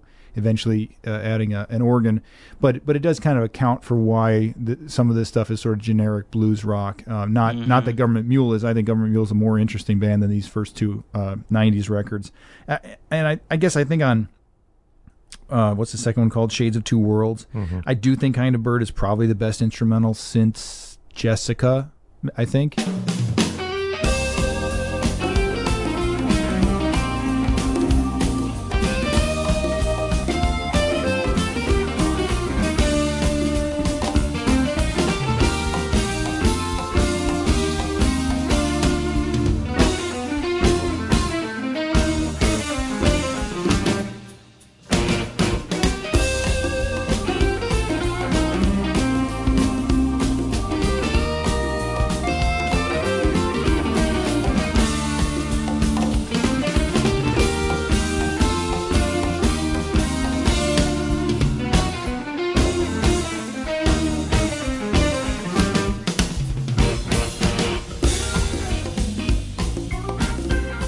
Cover of "Come On in My Kitchen," a Robert Johnson song, an old blues song. Um, it's a pretty good recording. It's not it's not earth shattering, but it's another callback to Duane. I'm sure the reason they did that is because Duane did that with Delaney and Bonnie. Uh, and, and, you know, Duane was one of these guys who was sort of an honorary member of Delaney and Bonnie's band. You know, he he he would play with them when he was around or whatever. And uh, it's it's uh, just it's one more example of them trying to find a way to stay connected to Duane. The one record from this era that I think is actually pretty good is Where It All Begins, which is 1994.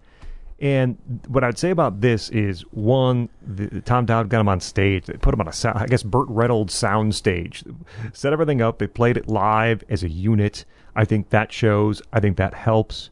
Uh, and I think this is the one from this sort of trio of records in the early 90s in which there is um, attempts at some new sounds. Um, at least, at least, uh, you know, there is um, a desire to perhaps do something that sounds a little different. This is the one that has no one to run with, which I mentioned previously. I heard an awful lot on the radio. It's this kind of locomotive rhythm. It's a Dickey Betts song.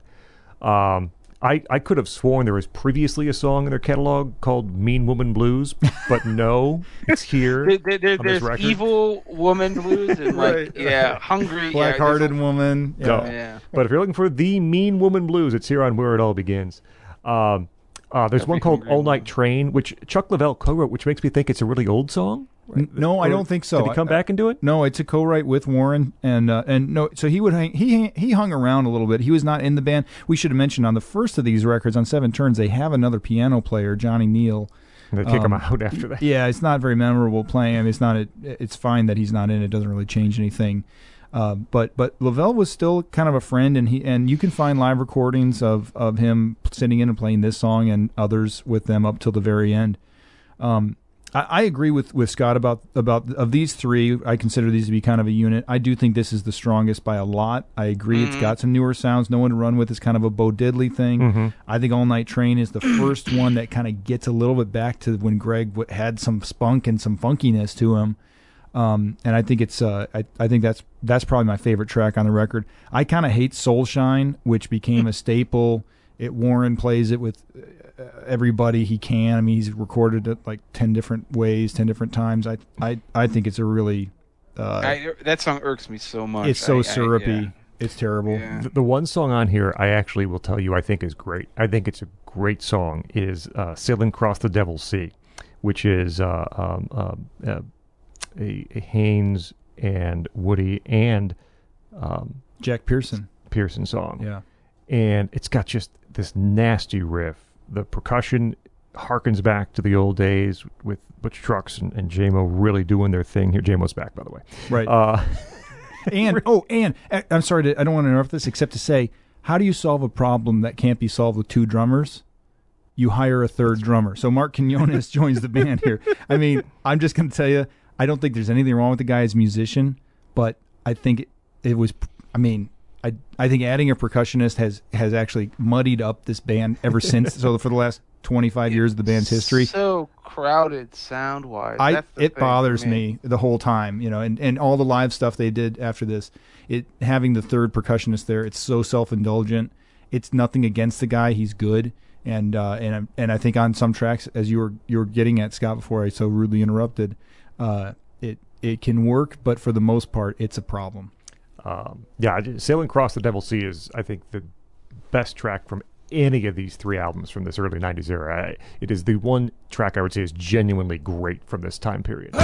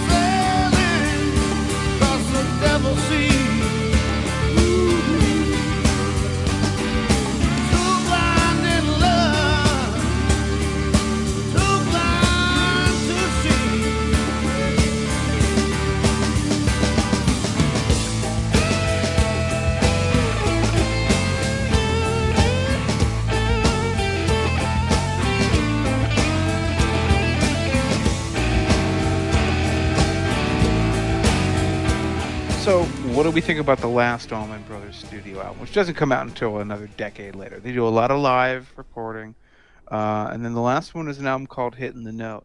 And I'll say the one thing that you could say when you look at the credits for this album uh, that might seem vaguely auspicious is that finally Gregg Allman is doing a lot more writing than he had been recently. He still doesn't write everything. By the way, Dickey Betts As is say, cer- certainly more than Dickey wrote for this one. Well, Yeah, right. Because Dickey Betts is gone from the band. His last album was, uh, you know, the the last one, and uh, you know, obviously there's drama there. It's not worth getting into. Uh, but Allman is there, and he's writing usually with Haynes. Um, I know a lot of people like this album a lot. Uh, you know, a lot of Allmans fans say like, "Oh, this is actually secretly the best later Allmans era album." I don't hate it.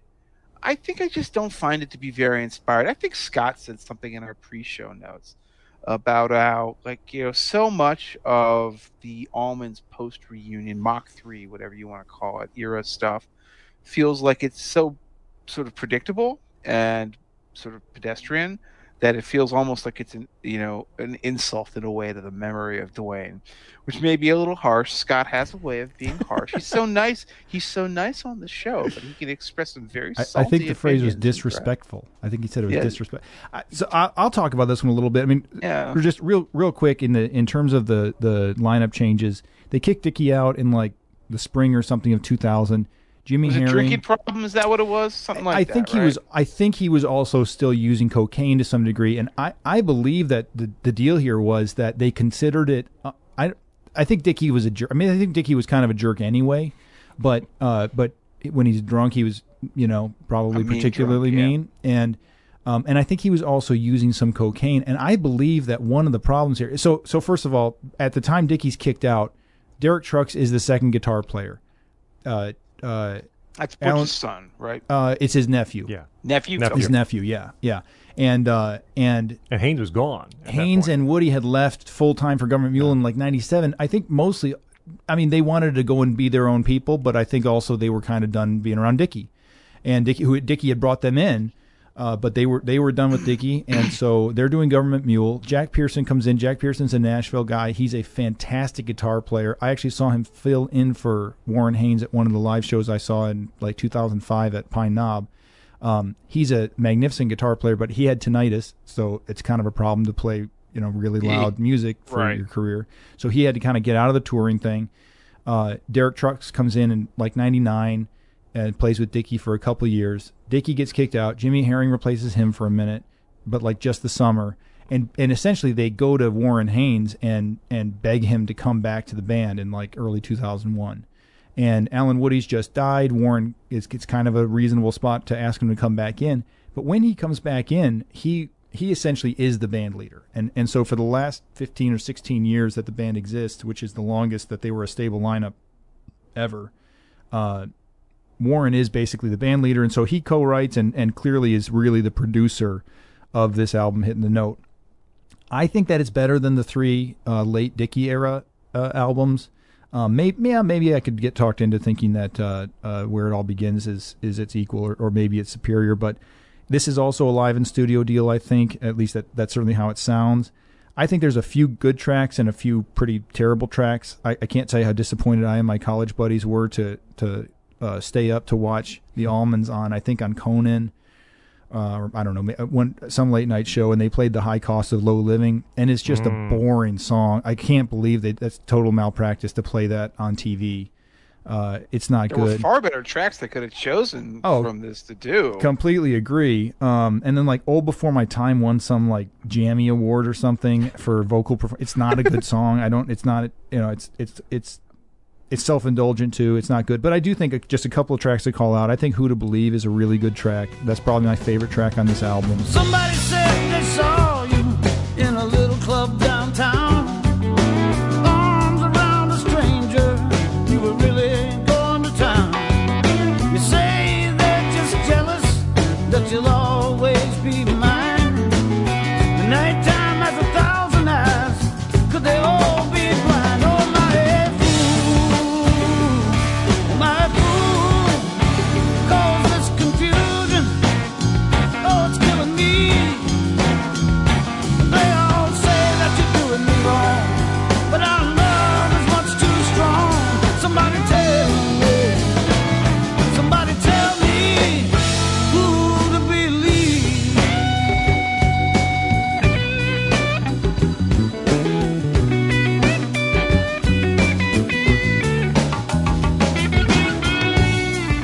"Firing Line," the opening track, is is probably my second.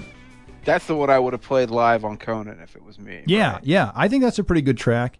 Um, I think their their Rolling Stones cover of Heart of Stone is worthwhile, which not every cover of you know one of the two greatest bands in the history of rock and roll is worthwhile. But I think that one happens to be. That then- surprises me because I really actually don't like the original at all. Huge Stones fan, never liked that song. I think the Allmans version is actually an upgrade. Yeah, I, I I agree with you. I think it's pretty good. And then the rest of it, I think, is is all pretty mediocre. I mean, I, I hate a couple of these songs, like M- Maydell is. Maydell is really yeah. Maydell and the, when they played on a late night are probably the two least interesting things here. Yeah, it's horrible. I think the the song Desdemona is like the most self indulgent thing. I mean, first of all, using it reminds me of this uh, Malcolm in the Middle episode when I don't remember why, but Malcolm's mom is like talking to some kids who are moving into their freshman dorm in college, and she's telling them for some reason like, no, now is the time to be pretentious. And so one of them says like, you mean I should rename myself Antigone? And she's like, if not now, when? And that's kind of how this song is to me. It's like pseudo jazzy. It's kind, you know, it's like nine and a half minutes long, and it's called Desdemona, which no one has ever been named except in a Shakespeare play. So Right. I I think it's pretty terrible. I don't like the instrumental very much. I don't like the acoustic songs very much, but I do like a few songs on here. And and I, Derek Trucks, you know, this is the only studio album he's on. The guy is a fantastic musician. Uh, so listening to him play, even on songs that aren't great, is usually worthwhile. I mean, the album suffers from CD-itis, right? You know, 75 minutes long. You didn't need it to have it be that long. We didn't need 12 minutes of instrumental illness, or whatever it was. Or you 12 know? seconds of it. Yeah, I mean it's all yes, it's workmanlike. It's good. There are some some some nice tracks on it, but you know, it's not an embarrassing end of the band. But it's also very clear that like you know, this stuff is you know, sometimes our episodes have these sort of sad codas where it's like, well, let's just talk gently about the later stuff because it isn't nearly as good as when they were in their great years. And we all know that that was that was more or less done after either maybe 1976 or maybe even 1979 if you're feeling you know kind. Um, but that doesn't take anything away from the greatness of the Allman Brothers band, of Duane, of Gregg, of Dickey, Berry, and Jaimoe and Butch. I mean, these guys they had a sound and it was a unique sound and at their best. And there's so much evidence out there on record of their best. It was for real. The one last thing I want to say before we wrap up is, you know, Andrew, you and I are big fans of early live era Allmans. If we had to recommend one non at Fillmore East album to people who might otherwise want to go hear some other stuff from that era that they hadn't heard already that's been commercially released, what would your pick be? I would probably say the uh, the A and R Studios recording from I think August August 71. Yeah, so about a month before Duane dies, uh, it includes this little um, uh, tribute to King Curtis in "You Don't Love Me," which I think you can find on some other recordings, but not of the same quality. Uh, so there's a little soul serenade interlude in in that recording, and and the, that recording of that song I think is my favorite anyway. Duane's t- playing on it is I think even better than the live at Fillmore East version. Uh, so for the, for the audio quality, that's probably it. the The live at Stony Brook is cool because it's got it's the highest quality recording out there of a live Blue Sky, and so that's it's kind of historically important to Allmans fans uh, for that reason. So that might be the second one to to suggest. I think for me, uh, I will pick uh, the early Fillmore East recording from February of 1970. It was recorded during their run with the Grateful Dead back then. It's been released a couple of different ways. Uh, first of all, it's just you know, I think the way you find it now is is like as bears, uh, you know, board journals or something like that, audio journals or something like that. But it it's from February 11th, 12th, 13th, 14th. That run of shows they played then. It's a compilation. And listen, I'm just a sucker for really long versions of Mountain Jam, and this is like an early 30 minute take on it, and they're just going to town, and it's obvious that the audience has never heard anything like this before in their lives, and they're just completely taken aback by it. It's beautiful. The other one I might be is uh, live at Ludlow Garage, which is from a couple months later, April 70. We're still in the very early Allmans era, uh, which I like. You get some rarities. You get Duane going up there to sing Dimples. You get, um, you know, I'm going to move to the outskirts of town. You get a great take on Hoochie Coochie Man. You get this very long, slower, much less intense version of Statesboro Blues. And then, of course, at the end of it, 44 minutes of Mountain Jam. So I'm on board for that.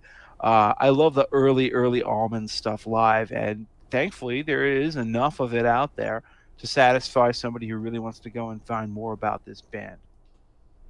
And there we are. It is the Political Beats look at the Allman Brothers Band. we thank our guest Andrew Fink, who is a state representative here in the state of Michigan, the 58th District. We come to the part of the show where all of us give us you, the listener, the two albums you should own, the five songs you really should hear from a very lengthy uh, career of the Allman Brothers Band. And we start with our guest. So, Andrew Fink, your two albums, your five songs to recommend. So for for me, the first album is is easy just because of how I got uh, how I came to this band. Eat a Peach uh, is is the one I, I could just not do without. And if I were gonna uh, at, tell somebody to, to get a taste of the Allmans, I think this is about as as comprehensive as you can as you can get. Um, I I'm, I'm torn uh, for the second one. Um, I, I guess I'll say Idlewild South. Uh, but I, I think you, you could be forgiven for, for disagreeing on that. Uh, but but as a complete studio record, you you get the Dickey songwrites uh, song songwriting credits on that one. Uh, you get fantastic playing, um, and uh, and if if you're going to pick one of the first two, I, I don't think you can go wrong. But I, I think that's probably what I do. And your five songs. Um, Statesboro Blues from Live at Fillmore East. Uh, for you know, for for in memory of Elizabeth Reed, I think I'm going to also say the Live at Fillmore East version. Although again, I could forgive you for cho- choosing the Idlewild South version. Um, Ain't Wasting Time is probably my favorite single Allman Brothers song, which is strange because Duane is the the key to this band for me, and he's not on it. But uh, again, it, he was he was so clearly in their heads for that one that it, it sort of makes sense. Um, I'll also say Blue Sky off of Eat a Peach, and uh, I think I'll say Dreams for my fifth one, the the studio version of Dreams. All right, so for uh, my two albums, I think Idlewild South is the best studio album the band ever produced. So that is certainly one of my two. And then I, I mean, I- I think you can't go wrong with at Fillmore East to, to hear these guys live, to hear Duane live, and uh, and the way those guys put those songs together, the, the, the lengthy solos, the lengthy songs, but again, which which never seem to be as long as as you think they might be, right? It just everything flows very nicely, very smoothly. Uh, song wise, from that first album, I, I like Black Hearted Woman a lot, uh, not to be confused with uh, what Mean Woman Blues or yeah, different song. Um, give me uh, give me Whipping Post, but the live version, I guess, from Fillmore East. Uh, I think Blue Sky is on the list. Uh, Wasted Words. And I guess I will put on Can't Lose What You Never Had. I, I, I think it's tremendous arrangement and the last truly, truly outstanding song the band would release. So those are my five. Jeff, over to you. Okay, so I'm going to try to make sure there's no overlap with what I'm choosing here. So my two albums will be the debut album, the Allman Brothers Band, which I think is, is really perfect. As, as I said, there's a reason they put every single song of this onto Duane's boxed set. Um, and then, of course, at Fillmore East. We all agree it's one of the great live albums of all time, every moment. And get the deluxe version, for God's sake. Don't get the one that's edited. Get the one that has the whole concert on it. There are like a billion different ways you can do that. Do that for my five songs, I'm going to choose songs that aren't on either of those two albums. So I will start with Midnight Rider from Idlewild South. And I'll also go with Berry Oakley, just killing it on Hoochie Coochie Man. Just great blues cover, almost definitive in its own way. Then I'm going to go with Ain't Wasting Time the More. I, I agree with Andrew. It might not be my exact favorite song by the Allmans, but it's really high up there. It's making my top five for a reason. And then from Brothers and Sisters, I'm gonna my last two will come from there. I'll say Come and Go Blues, which I think is very underrated. I think it's one of Gregg's best songs. And then Jessica, which I think is I it's not it's a little more regimented as an instrumental than In Memory of Elizabeth Reed, but I think it may be my favorite Dickey Betts instrumental, just simply because it has such a joy to it, and because I think Chuck Leavell just hmm. Adds so much to it in terms of its tone. I think maybe it's gotten played on the radio so much that, that some people don't realize, it, it, you know, the, the spontaneity and the joy of it, you know, has, has faded away over time. But God, it, it reminds me of the Bopper. So I mean, how can I how can I say no to that? I love that song.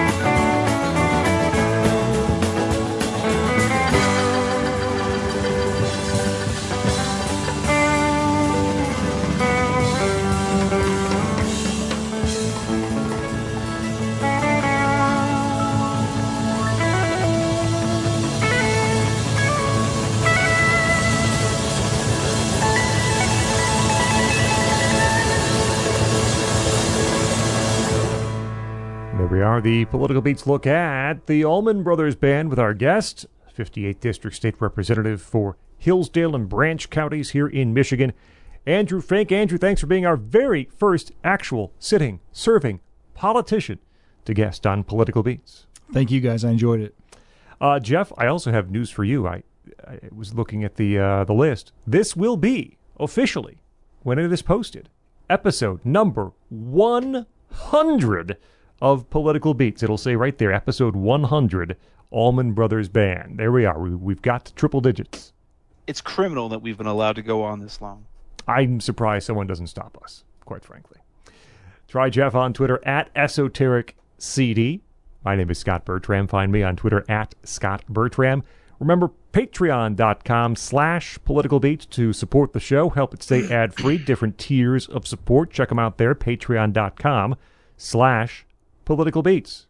Now, the part of the program where we say thank you personally to some of our Patreon supporters for being with us through these months Simon Goldstone, Sam Potter, Anthony Velasquez, Richard Anderson, Chris Coro, Brian Roach, Susan Brown, Brian Riley, CJ Box, Charles Evans, Glenn Hibbert, and Vin.